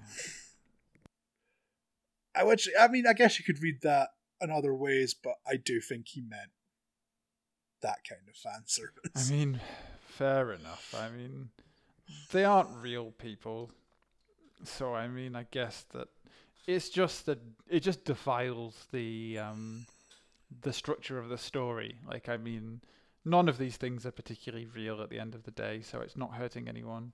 Uh, so I mean, if it's if it's your stuff, I'm go just, for it's it. just, it's, but it it's also like that shouldn't make it okay to just see this stuff and immediately groan and not enjoy it because it does ruin the film. Uh, you know. Um, like for me, the, the bizarre part, part was just how much they dialed it up for this last film. Because, like I say, it was in the other ones, but nowhere near as often as and, and as frequent. Like, there is some bad stuff in End, um, which I think you know about, uh, which is real bad. Yeah. yeah, yeah. Admittedly, there is less in that in that sort of regards. There's less. There's less crimes in this. There are some one. real crimes. Um, but yeah. Um, well, Um, Evangelion. Um, what are we even doing here? Um, I have nothing to say on Evangelion. I need to watch it. I I I think Evangelion, the rebuild films are uh uh what what do you call it? A warning against doing what the fans expect yeah. you to do instead of what makes the work function. Like I think that's something that could have benefited from the creator having a little more confidence in what made Evangelion work rather than what the audience thinks. But even then, like you can hardly blame him. Like he did do that, just nobody liked it. Um, yeah, yeah, no, nobody let him. Like, like. It's, it's, just brutal. Like I like the end of end of Evangelion. It is morbid, but I love bittersweetness. Like I am really into like tragedy with a little bit of good stuff. Like with a little bit of hope. Like you know, they always talk about the kind of Pandora's box. You know that the hope is on the inside of the lid. Like, and is that was that a obviously the box wasn't a box. That's a mistranslation. Uh, it's a it's a jar, Pandora's jar that she smashes, um, or a vase. Um, but that hope lies on the inside, right? And it's like, is that a good thing that now we have hope, or is it a f- final act of mockery by cruel gods that uh, hope makes it worse? Uh, and it's the hope that kills you.